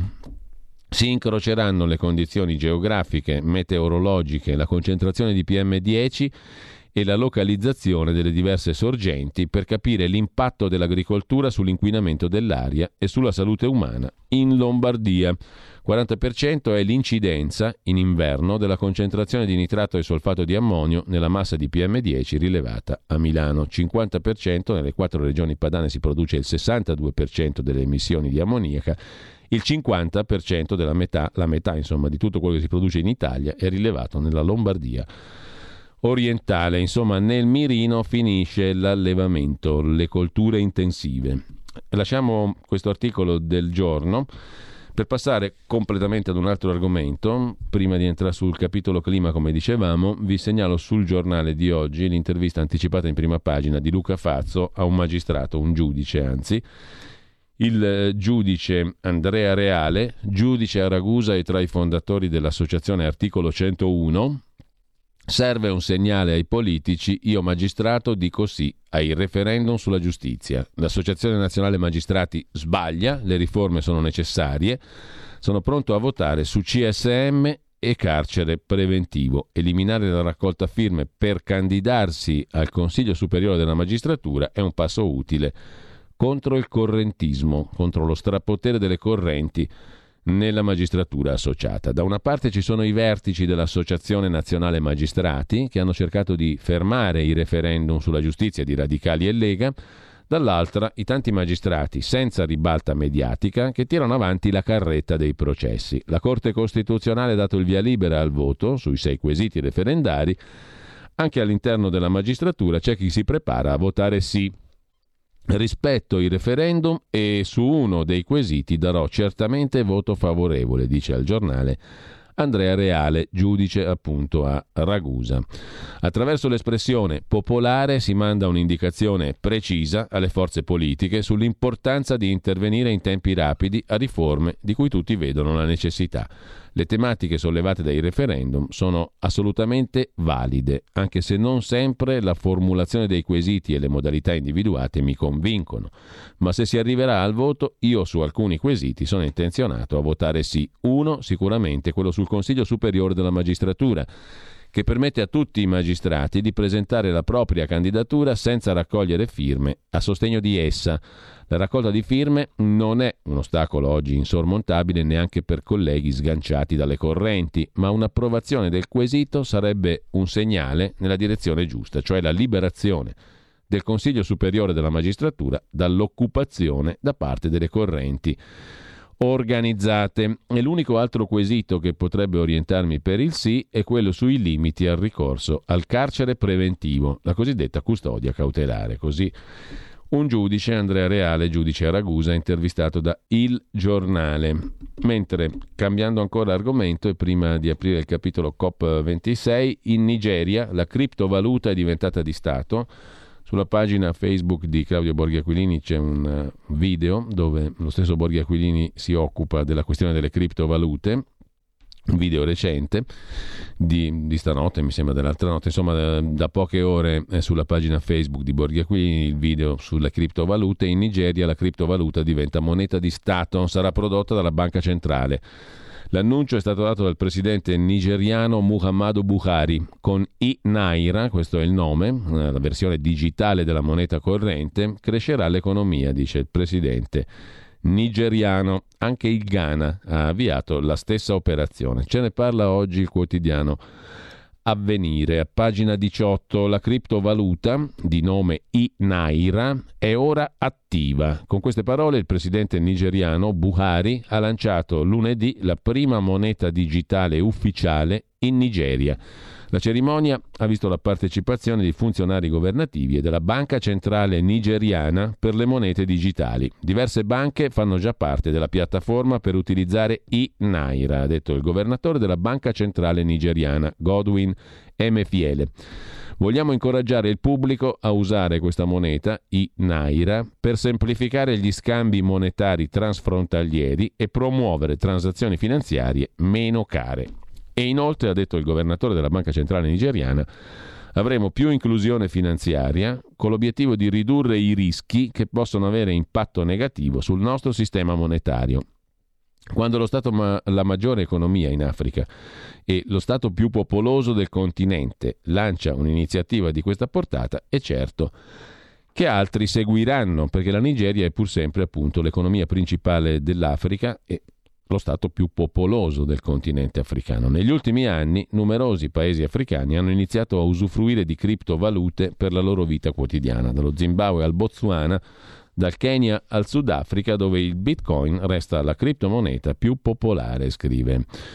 Avvenire. Ma andiamo adesso al primo piano del Corriere della Sera dedicato al vertice di Glasgow, laddove L'apocalisse climatica è vicina. È il simpatico, rassicurante messaggio che il Corriere mette tra virgolette A proposito del discorso di Boris Johnson, l'India però la prende più con calma, noi saremo pronti nel 2070. Il primo ministro britannico, Boris Johnson, ha aperto la conferenza sul clima a Glasgow con parole drammatiche. Il presidente indiano Modi ha gelato tutti, emissioni zero solo tra 50 anni in India, che non sono proprio quattro gatti. Comunque, è come un film di James Bond, solo che non siamo al cinema. All'apertura della COP26 Boris Johnson ha paragonato l'emergenza climatica all'ordigno dell'Apocalisse che lo 007 deve disinnescare e ha fatto appello ai leader perché disattivino la bomba del cambiamento climatico. La tragedia, ha detto il premier britannico, è che questo non è un film e l'ordigno dell'Apocalisse è reale. L'orologio sta ticchettando al ritmo furioso di centinaia di miliardi di pistoni e fornaci e motori con i quali pompiamo carbonio nell'aria sempre più velocemente. E citando Greta Thunberg ha detto Boris Johnson, c'ero come molti di voi a Copenaghen 11 anni fa quando ero a Parigi, quando convenimmo sulle emissioni zero. Tutte queste promesse rischiano di essere un bla bla bla e la collera del mondo sarebbe incontenibile, ha detto Boris Johnson. Con la crescita attuale del riscaldamento globale, intere città come Miami, Shanghai o Alessandria andranno perse sotto le onde. In caso di fallimento, le generazioni future non ci perdoneranno. I bambini che ci giudicheranno non sono ancora nati e ci giudicheranno con un'amarezza e un risentimento che eclisserà quello di qualsiasi attivista di oggi. E avranno ragione, ha detto Boris Johnson, ma possiamo farcela perché non tutto è perduto. Un accordo per limitare le emissioni è possibile.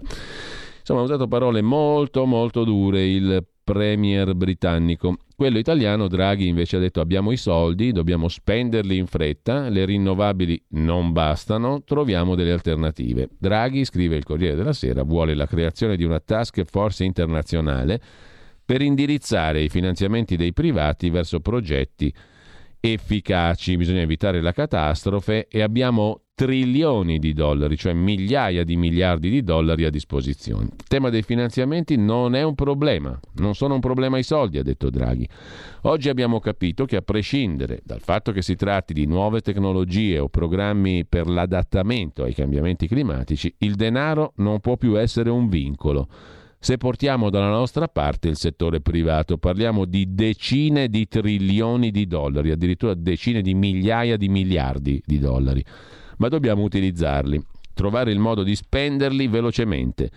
Vorrei invitare tutte le banche multilaterali di sviluppo e la Banca Mondiale, ha detto Draghi, ad impegnarsi seriamente nella condivisione dei rischi col settore privato e suggerisco di creare durante questa COP26 una task force che predisponga un progetto in tal senso.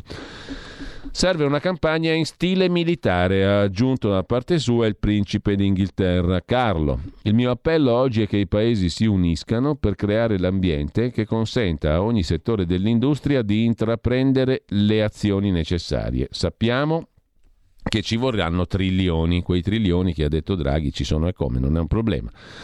Principe Carlo ha espresso il suo impegno di storico ambientalista per la causa del cambiamento climatico e ha detto letteralmente che il tempo è scaduto e che occorre, è necessaria, una vasta campagna in stile militare per schierare la forza del settore privato globale e aiutare i paesi con problemi di debito. Il costo dell'inazione è di gran lunga superiore a quello della prevenzione, ha detto il principe d'Inghilterra. Sul Corriere della Sera c'è un altro articolo dedicato alla questione, in campo anche Rockefeller su clima ed energia, iniziativa dell'Italia, atteso per oggi l'annuncio di un'alleanza tra fondazioni, Realacci, storico nome di Lega Ambiente, dice possiamo essere leader anche noi, fondo del G20, da Roma 7 miliardi per i paesi poveri. Il ministro Cingolani ha detto che è decisiva la tassonomia verde. Il ruolo degli stati in primo piano, ma il successo della lotta al cambiamento climatico passa attraverso la società civile. Potrebbe essere annunciato oggi il coinvolgimento delle fondazioni filantropiche mondiali in una maxi alleanza, un piano ambizioso che verrà svelato dal ministro italiano Cingolani. Dobbiamo far lavorare insieme il settore pubblico e quello privato. Il multilateralismo è la cifra dell'azione di governo. Dobbiamo rafforzare i nostri sforzi per i finanziamenti per il clima. L'Italia ha triplicato il contributo e arriva a 7 miliardi nei prossimi 5 anni per aiutare i paesi vulnerabili, ha anticipato Mario Draghi. 7 miliardi in 5 anni non è che sia proprio pochissima roba. In conferenza stampa a Glasgow il ministro Cingolani ha parlato di un passaggio chiave, quello di individuare il perimetro degli investimenti verdi, un concetto che sta a indicare l'auspicabile chiarezza nel delineare quali caratteristiche devono avere le risorse finanziarie spese davvero per contrastare l'emergenza climatica. In tutto questo c'è spazio anche per le fondazioni come la Fondazione Rockefeller e quella di Bill e Melinda Gates, naturalmente. Questo per la gioia di tutti i complottisti. Un servizio permanente effettivo. Il Corriere poi si occupa dell'attacco di Greta Thunberg contro i politici. Quelli fingono, i veri leader siamo noi, ha detto Thunberg, che ha parlato alla Coppa Alternativa, il cambiamento non arriverà da lì dentro. Quasi un milione e mezzo di firme raccolte dall'appello contro il tradimento. Là dentro fingono questa è la sintesi del pensiero di Greta Thunberg su Glasgow e COP26. Bla bla bla. Eh, lo ha ripreso ieri anche il premier britannico Boris Johnson, questo bla bla bla.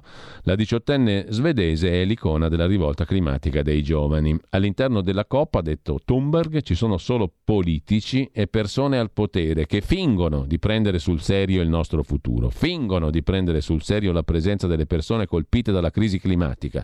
Ma il cambiamento non arriverà da lì dentro dentro. Quella non è leadership, questa è leadership, ha detto l'attivista con le treccine di Pippi Calzelunghe, scrive il Corriere della Sera, e la faccia che oscilla in un istante dal broncio al sorriso. E mh, mm, con questo lasciamo anche il Corriere della Sera e c'è da segnalare sul tema la Greta cinese, il titolo dell'intervista di Repubblica, eh, chiedo scusa, della stampa di Torino di Monica Perosino, all'attivista cinese Wu Hongyi. È la Greta cinese. La crisi climatica è globale, inutile cercare i colpevoli, serve una nuova economia, dice L'attivista cinese, la piccola Greta mm, dagli occhi a mandorla, Wu Hong-hee.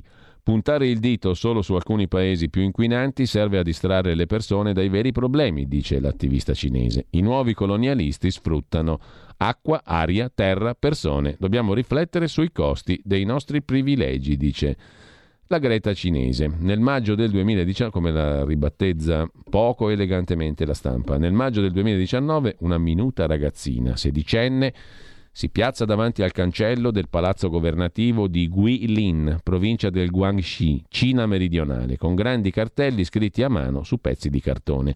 Ostinata, imperterrita e sola.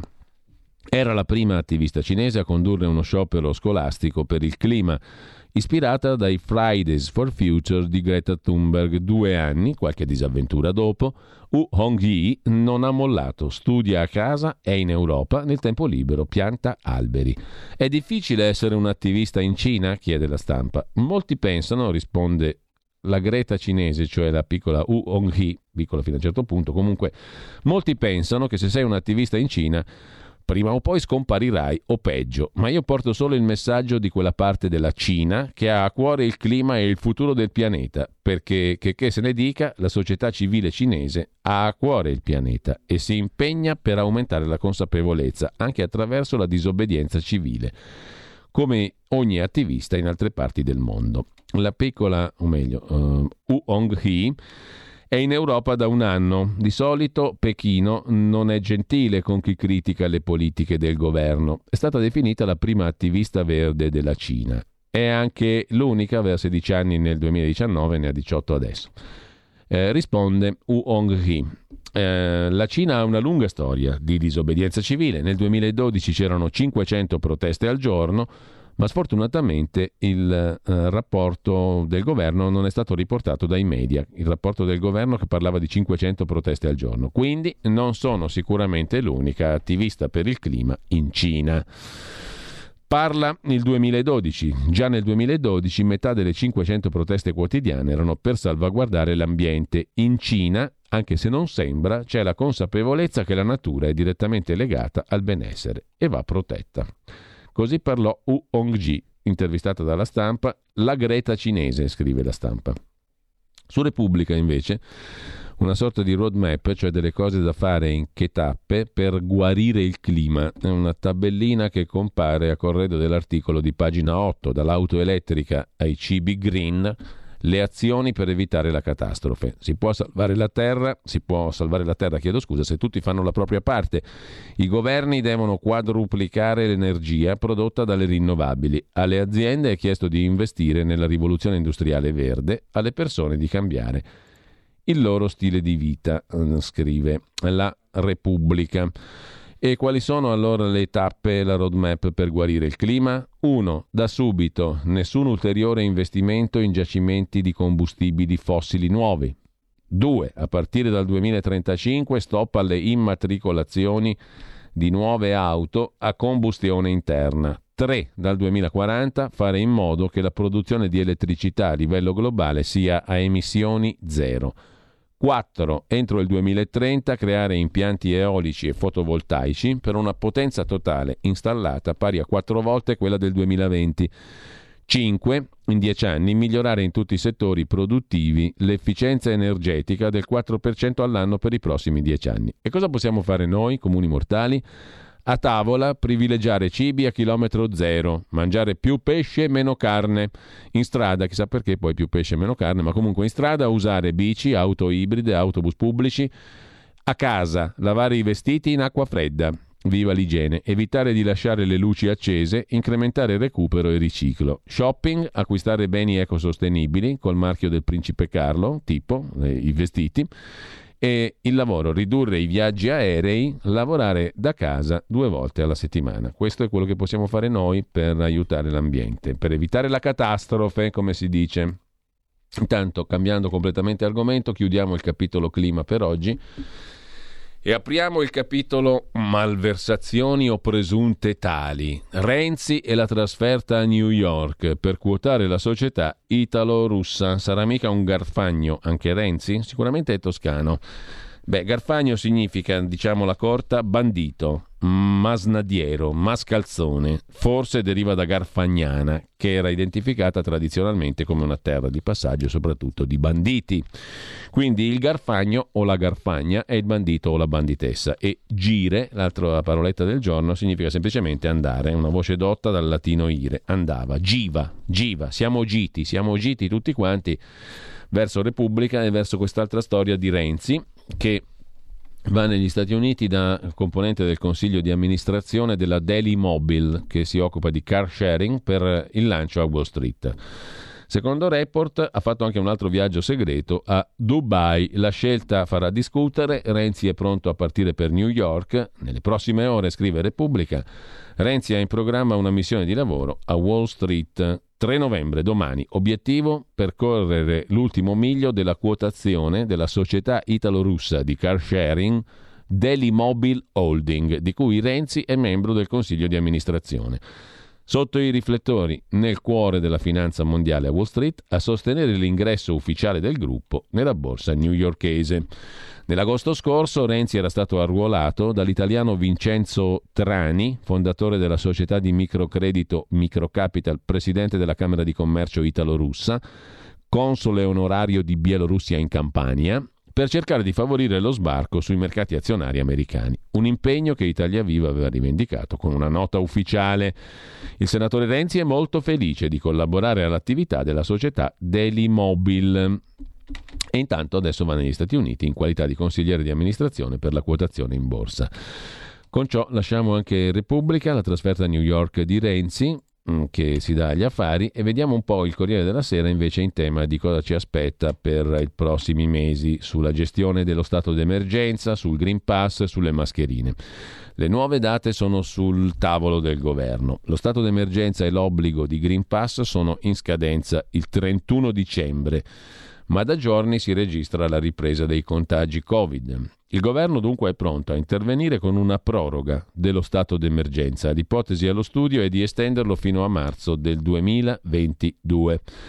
Anche per il Green Pass obbligatorio sul luogo di lavoro, il governo sta valutando la proroga fino a giugno del 2022. Sul lavoro da remoto smart working, lo stato d'emergenza consente di rinegoziare gli accordi nel pubblico e nel privato, in base all'andamento dei contagi. Cominciamo dall'inizio però, stato d'emergenza fino a marzo, Green Pass obbligatorio fino a giugno, questa è l'intenzione del governo per la seconda fase della campagna vaccinale per garantire l'apertura dei locali pubblici e lo svolgimento dell'attività lavorativa, anche se i contagi Covid dovessero continuare a crescere. In entrambi i casi il governo dovrà procedere con decreto perché le misure per gestire la pandemia scadono il 31 dicembre. Il decreto sullo stato d'emergenza scade appunto a fine anno. Secondo la legge, lo stato d'emergenza nazionale può durare 12 mesi più 12, cioè due anni, e poiché fu decretato per la prima volta il 31 gennaio del 2020, al 31 gennaio del 22 non si potranno fare ulteriori rinnovi. A fine novembre si deciderà dunque come procedere. C'è l'ipotesi di trasformare la norma in un emendamento ad altri provvedimenti oppure creare un provvedimento ad hoc. L'ultima proroga che copre fino al 31 dicembre è stata inserita nel decreto Green Pass. È possibile che si proceda allo stesso modo. Se per lo stato d'emergenza i rinvii sono stati tre mesi, massimo sei, il Green Pass invece potrebbe essere obbligatorio fino all'estate prossima o addirittura oltre obiettivo del governo è raggiungere l'immunità di gregge, così sul Corriere della Sera. Quindi in estrema sintesi, stato d'emergenza e obbligo di Green Pass vengono prorogati. Il primo a fine marzo, il secondo anche fino a giugno. Si vedrà in quali, in quali provvedimenti va a finire la proroga lo vedremo.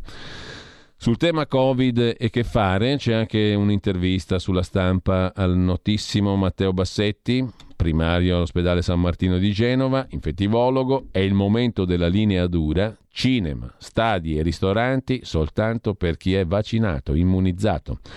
L'Italia è diventata un tamponificio, obbligherei al vaccino anche chi lavora a contatto col pubblico. Il problema è che la libertà dei Novax cozza contro quella degli altri e contro il sistema sanitario.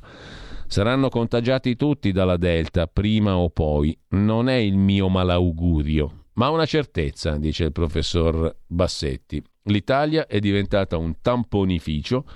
È venuto il momento di dare una stretta al Green Pass, togliere la possibilità dei tamponi per accedere a ristoranti, bar, teatri, cinema e stadi.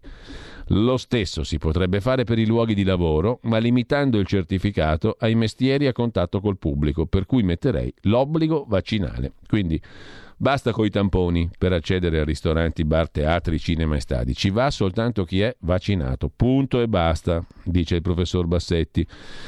L'uscita del ministro Speranza che in pratica mh, mm, ha parlato appunto mh, mm, di, mh, mm, del, della possibile estensione, diciamo così, del, dell'obbligo vaccinale. L'uscita mi pare infelice, affrettata e ingenerosa nei confronti del generale figliuolo è un gridare al lupo al lupo mentre i dati italiani sono i migliori d'Europa. L'aumento dei contagi col freddo è normale, l'anno scorso eravamo a 30.000 casi con una percentuale di positivi sui tamponi del 16%, ora siamo a 5.000 casi, 1,3 di percentuale. I vaccini hanno cambiato tutto, a contagiarsi ora sono solo i non vaccinati.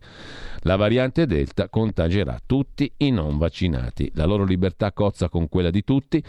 Se i non vaccinati fossero 30 milioni anziché 7, avremmo la stessa situazione dell'anno scorso. Ospedali pieni, chiusure. Per questo sarei per l'obbligo vaccinale e stringere sul Green Pass per tenere i non vaccinati anche fuori dai luoghi del divertimento. Cioè non vaccinati fuori da ristoranti, bar, teatri, cinema e stadi, dice il professor Bassetti da Genova.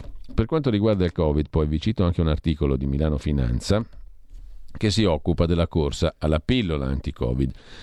Per i paesi poveri il gruppo Merck rinuncia alle royalties sul farmaco antivirus. Gli stati ricchi e l'Europa rischiano di pagare l'antivirale 35 volte il costo di produzione, come già fatto dagli Stati Uniti, dove la Food and Drug Administration ha rinviato sul vaccino ai giovani e Moderna ha perso il 3% in borsa, mentre il G20 di Roma ha promesso di vaccinare contro il Covid il 70% della popolazione mondiale entro giugno del prossimo anno, la diseguaglianza fra paesi ricchi e poveri continua ad aumentare. In quelli ad alto reddito quasi 3 persone su 4 hanno ricevuto la prima dose, in quelli a basso reddito si crolla sotto al 4%. In questo contesto la pillola antivirale orale sviluppata da Merck, che ha dimostrato di ridurre del 50% il rischio di ospedalizzazione e di morte, può trasformarsi nella svolta per battere la pandemia, soprattutto nei paesi più poveri. A patto che, come è accaduto con i vaccini mRNA di Pfizer, BioNTech e Moderna, anche la pillola non si trasformi in un business. Oltre 700 dollari a ciclo, cioè due pillole al giorno per 5 giorni, è quanto hanno pagato gli Stati Uniti per assicurarsi Molnupiravir, che è l'antivirale della Merck, la pillola della Merck, siglando un contratto da 1 miliardo e 200 milioni di dollari per 1 milione e 700 mila cicli di trattamento, prezzo 35 volte il costo di produzione. Il colosso farmaceutico Merck ha dichiarato di essere in grado di produrre entro fine 2021 10 milioni di cicli di trattamento e se Merck li vendesse tutti allo stesso prezzo a cui ha deciso di comprarli l'amministrazione Biden, varrebbero una cifra vicina a 7 miliardi di dollari di fatturato già solo quest'anno, se arrivasse a breve l'ok della Food and Drug Administration, della FDA. Ma nel caso della pillola potrebbe non ripetersi quello a cui si è assistito con i vaccini. Merck ha appena firmato un accordo con Medicines Patent Poll, una ONG sostenuta dall'ONU che si batte per l'accesso ai farmaci da parte dei paesi a basso reddito. Con questa firma il colosso statunitense ha ceduto una licenza royalties free per la produzione della versione generica del suo antivirale Molnupiravir all'ONG che cederà a sua volta sotto licenze ai produttori di farmaci generici. Vedremo intanto però la pillola è stata comprata dagli Stati Uniti a 35 volte il costo di produzione, 1 miliardo e 200 milioni di dollari per 1 milione e 700 mila cicli di trattamento. Vedremo se questa sarà una nuova frontiera del business. A proposito di business, in tutt'altra direzione, va Zuckerberg, Facebook con Meta. Ne abbiamo parlato diverse volte. Meta mette in fermento i token, scrive oggi Milano Finanza. Mm, Zuckerberg ha annunciato la creazione di una nuova pelle per vivere la realtà virtuale. Quelli di Decentraland e Sandbox, che hanno già il loro metaverso, sono in volo dopo l'annuncio dell'ex Facebook. Giovedì 28 ottobre Mark Zuckerberg ha annunciato che Facebook ha cambiato nome in Meta nel tentativo di dar vita al metaverso, che sarebbe poi una sorta di mondo virtuale dove si potrà andare a fare shopping, si potranno costruire case, incontrare persone, fare incontri di lavoro attraverso il nostro avatar o qualcosa di simile. Non è una novità, ci aveva provato con scarso successo Second Life addirittura nel 2003. Ma qualcuno ha continuato a percorrere questa strada. Sono stati creati metaversi i cui token, a seguito dell'annuncio di Zuckerberg, sono in piena corsa. Per esempio Mana, il token di Decentraland, che negli ultimi sette giorni ha guadagnato il 266%, il 100% nella sola giornata di domenica, mentre ieri si è accontentato di un più 5,9%. Con 5 miliardi 340 milioni di dollari, Decentraland è al 39 posto per capitalizzazione fra le cripto, mentre Sand, token di The Sandbox, dagli 0,78 dollari di giovedì ha toccato il massimo di tutti i tempi a 2,4 dollari. Di fronte alla potenza di fuoco di Meta, cioè di Zuckerberg, entrambi questi competitor rischiano di soccombere ma al momento prosperano.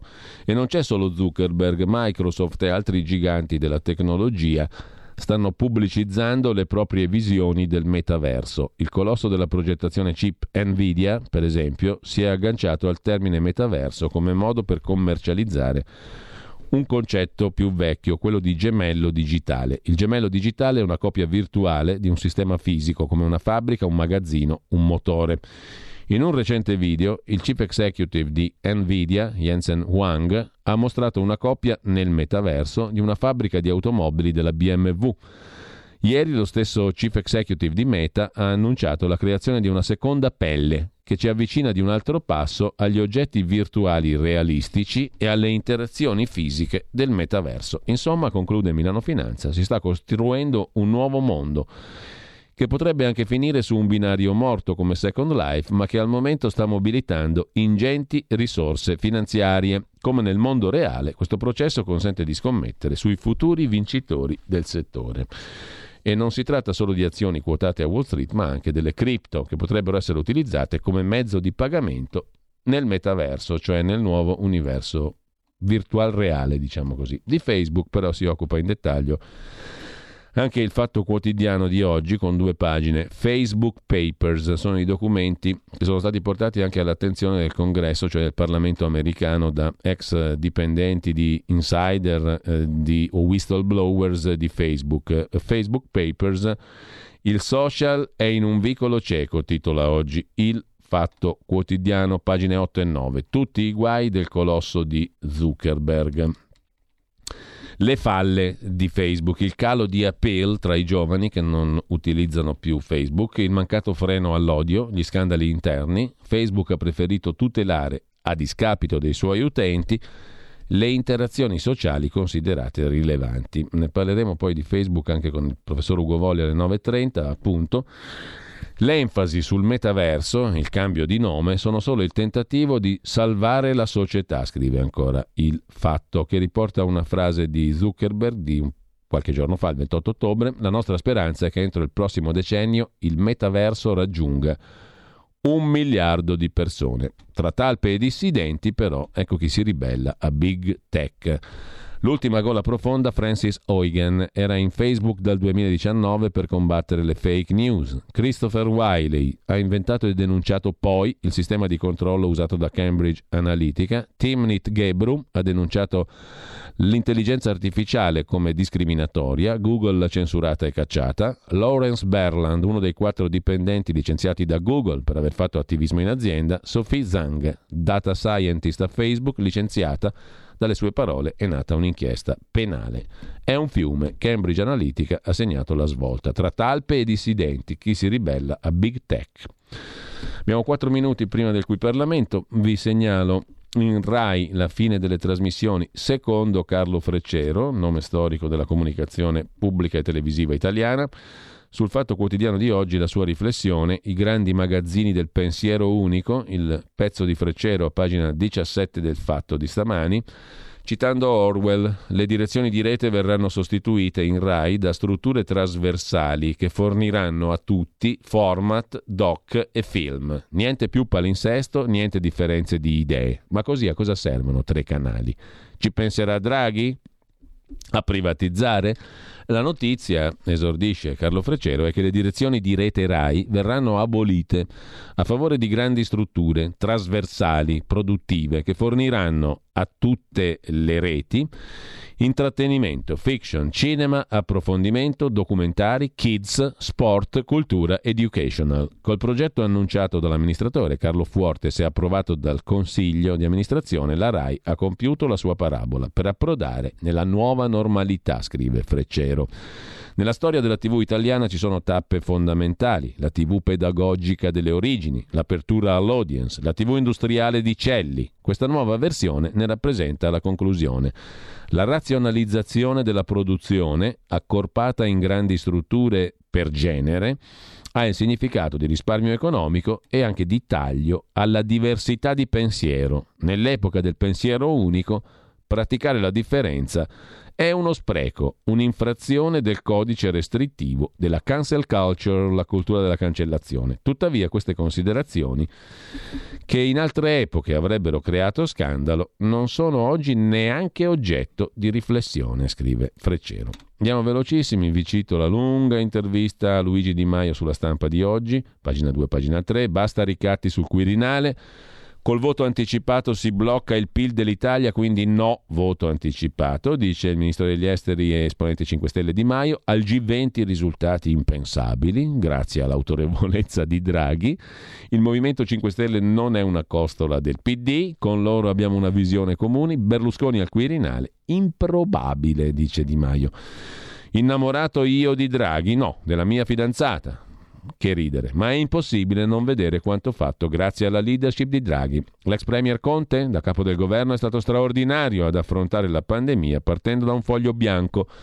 5 Stelle, le figure femminili saranno sempre più importanti. Anche Chiara Appendino è destinata a darci una grande mano. La sfilata Novax a Novara? Non esistono solo violenze fisiche, anche i gesti ignobili come quelli visti a Novara sono irricevibili. Di Maio ha scritto un libro anche lui, Un amore chiamato politica. E infine, Matteo Salvini e Giorgia Meloni, vederli strizzare l'occhio ai no pass non giova alla loro credibilità. I vertici ogni sette giorni avranno una relazione basata sul litigio. Così la stampa riassume le due pagine di intervista a Di Maio. E, ehm, eh, c'è poco da segnalare altro, vi segnalo però una bella chiacchierata sul Corriere della Sera in cronaca milanese con eh, l'ex assessore del PC nel 1987-90, fu ex vice sindaco delle giunte rosse milanesi, Luigi Corbani, contrarissimo all'operazione San Siro, un'operazione immobiliare e non sportiva, club attenti solo a non spendere soldi, assurdo demolire l'attuale stadio Meazza le squadre potevano ristrutturarlo come a Madrid. Con questo ci salutiamo, ci risentiamo però tra non molto. Mm, c'è anche il caso Grillo Junior, il figlio di Beppe Grillo. Nella consulenza spunta l'ipotesi dell'ormai famosa droga dello stupro, GBH, GBL, quel che l'è. E, e, basta, e finiamo qua. Ci risentiamo tra poco con mm, il professor Ugo Volli. Parleremo di Facebook, di violenza, eh, e, mm, di social media e di tanta altra roba. Qui Parlamento. Ho chiesto di intervenire l'onorevole Donina. Grazie Presidente, Sottosegretario, colleghi. Siamo qua oggi, come ricordavano i colleghi, a, per la conversione del decreto legge 121 del 2021 eh, il decreto trasporti. Anch'io parto, come hanno fatto i colleghi, ringraziando ovviamente il grosso lavoro che, state, che, è stato fatto in Commissione, sia la Presidente Rotta che la Presidente Paita, per aver gestito al meglio anche la situazione con un po' di tensione. Ringrazio ovviamente anche la parte del Governo che è stato presente. Eh, oggi ci accingiamo però qua a votare la fiducia, fiducia che è l'atteggiamento verso altri o verso se stessi, che risulta da una valutazione positiva di fatti, circostanze, relazioni per cui si confida nelle altrui o proprie possibilità. Ecco, mi soffermerei su si confida nelle altrui possibilità, perché con questo mio intervento volevo appunto mandare un messaggio al governo che dovrebbe eh, osare di più, dovrebbe dare, non solo chiedere la fiducia, ma anche darla la fiducia, soprattutto darla a una commissione a questa parte del governo, ovviamente, questa parte del Parlamento che dimostra di essere disponibile sul pezzo, preparato, ma soprattutto io parlo per quel che mi riguarda la Commissione Trasporti che eh, in questi anni ha sempre dimostrato eh, una grande lealtà, un attaccamento al territorio, una lungimiranza e concreta, concretezza, ha dimostrato sempre la concretezza eh, soprattutto in passato, ma soprattutto anche con questo decreto. Con questo decreto noi siamo entrati nel merito ovviamente di alcune scelte sui monopattini, di alcune scelte sulle auto elettriche, su alcune problematiche della motorizzazione, sugli eh, estremi disagi che ci sono in questo Paese. Avremmo davvero eh, sperato che il governo osasse di più con questo decreto. Ci abbiamo creduto fino alla fine, eh, diciamo che siamo soddisfatti a metà. Eh, ovviamente amministrare significa anche guardare lontano, darsi degli obiettivi. Eh, vede Presidente, io vengo da un territorio montano che è la Valle Camonica, dove è fatta di montagne, di montanari, dove per arrivare alla cima bisogna guardare sempre in alto, sempre in alto ma camminare piano piano, dosare le forze e arrivare alla cima. Questo è un messaggio che vorrei dare alle strutture di questo nostro Paese, di questo nostro governo, ai funzionari, a coloro che sono nei ministeri, perché solo se si osa si arrivano a, a ottimi risultati. E vorrei ricordare soprattutto le nostre strutture che per avere cose mai avute occorre fare cose mai fatte, perché se continuiamo costantemente a dirci di no su tutto, ovviamente questo Paese rimarrà indietro. Siamo consapevoli che noi dobbiamo andare avanti invece, dobbiamo guardare un po' più al futuro. Ecco, vede Presidente, voglio ricordare anche a quest'Aula che correva l'anno 2005. Nel 2005 l'allora governo, esattamente il 10 gennaio 2005, fece una legge che eh, è stata l'innovazione. Eh, porta il nome dell'allora ministro della salute Sirchia, che prevedeva il divieto di fumo nei locali pubblici. Ecco, questa legge, che è una legge di lungimiranza, che è una legge innovativa, per cui ancora adesso anche i fumatori ringraziano quel ministro e quel Parlamento che fece questa legge, probabilmente se la facessimo oggi eh, il MEF darebbe parere negativo perché non ci sono le entrate de, delle, delle, tasse sul fumo, quindi, eh, però dobbiamo eh, realmente guardare molto più avanti, secondo me. Dobbiamo davvero eh, lanciare il cuore de, oltre l'ostacolo per andare avanti perché vede, noi viviamo in un paese che è l'Italia, Viviamo eh, in un paese dove i cittadini hanno dato, soprattutto dopo questi due anni, dimostrazione davvero di sensibilità, di sacrificio, di tutta una serie di correttezza nei nostri confronti e quindi secondo noi i cittadini sono preparati al punto di digerire anche alcune scelte che fa la politica. Ovviamente la politica queste scelte le deve fare però, non si può sempre arroccare dietro alcuni pareri dei ministeri. Secondo me, secondo il mio gruppo, eh, riferendomi a un detto, la carota funziona meglio del bastone funziona meglio del bastone perché dobbiamo iniziare a, far capire ai cittadini che serve la sensibilizzazione, serve la capacità, serve la cultura, non sempre bisogna, tra virgolette, bastonare. E vorrei ricordare, prendo l'occasione appunto da quest'Aula, a ricordare ad alcuni colleghi che eh, viviamo in un mondo non di disonesti, di truffatori, di evasori e di trasgressori. Dobbiamo cominciare ad avere fiducia dei nostri cittadini, non pensare che siano lì pronti a trasgredire, ma dobbiamo accompagnarli in scelte coraggiose.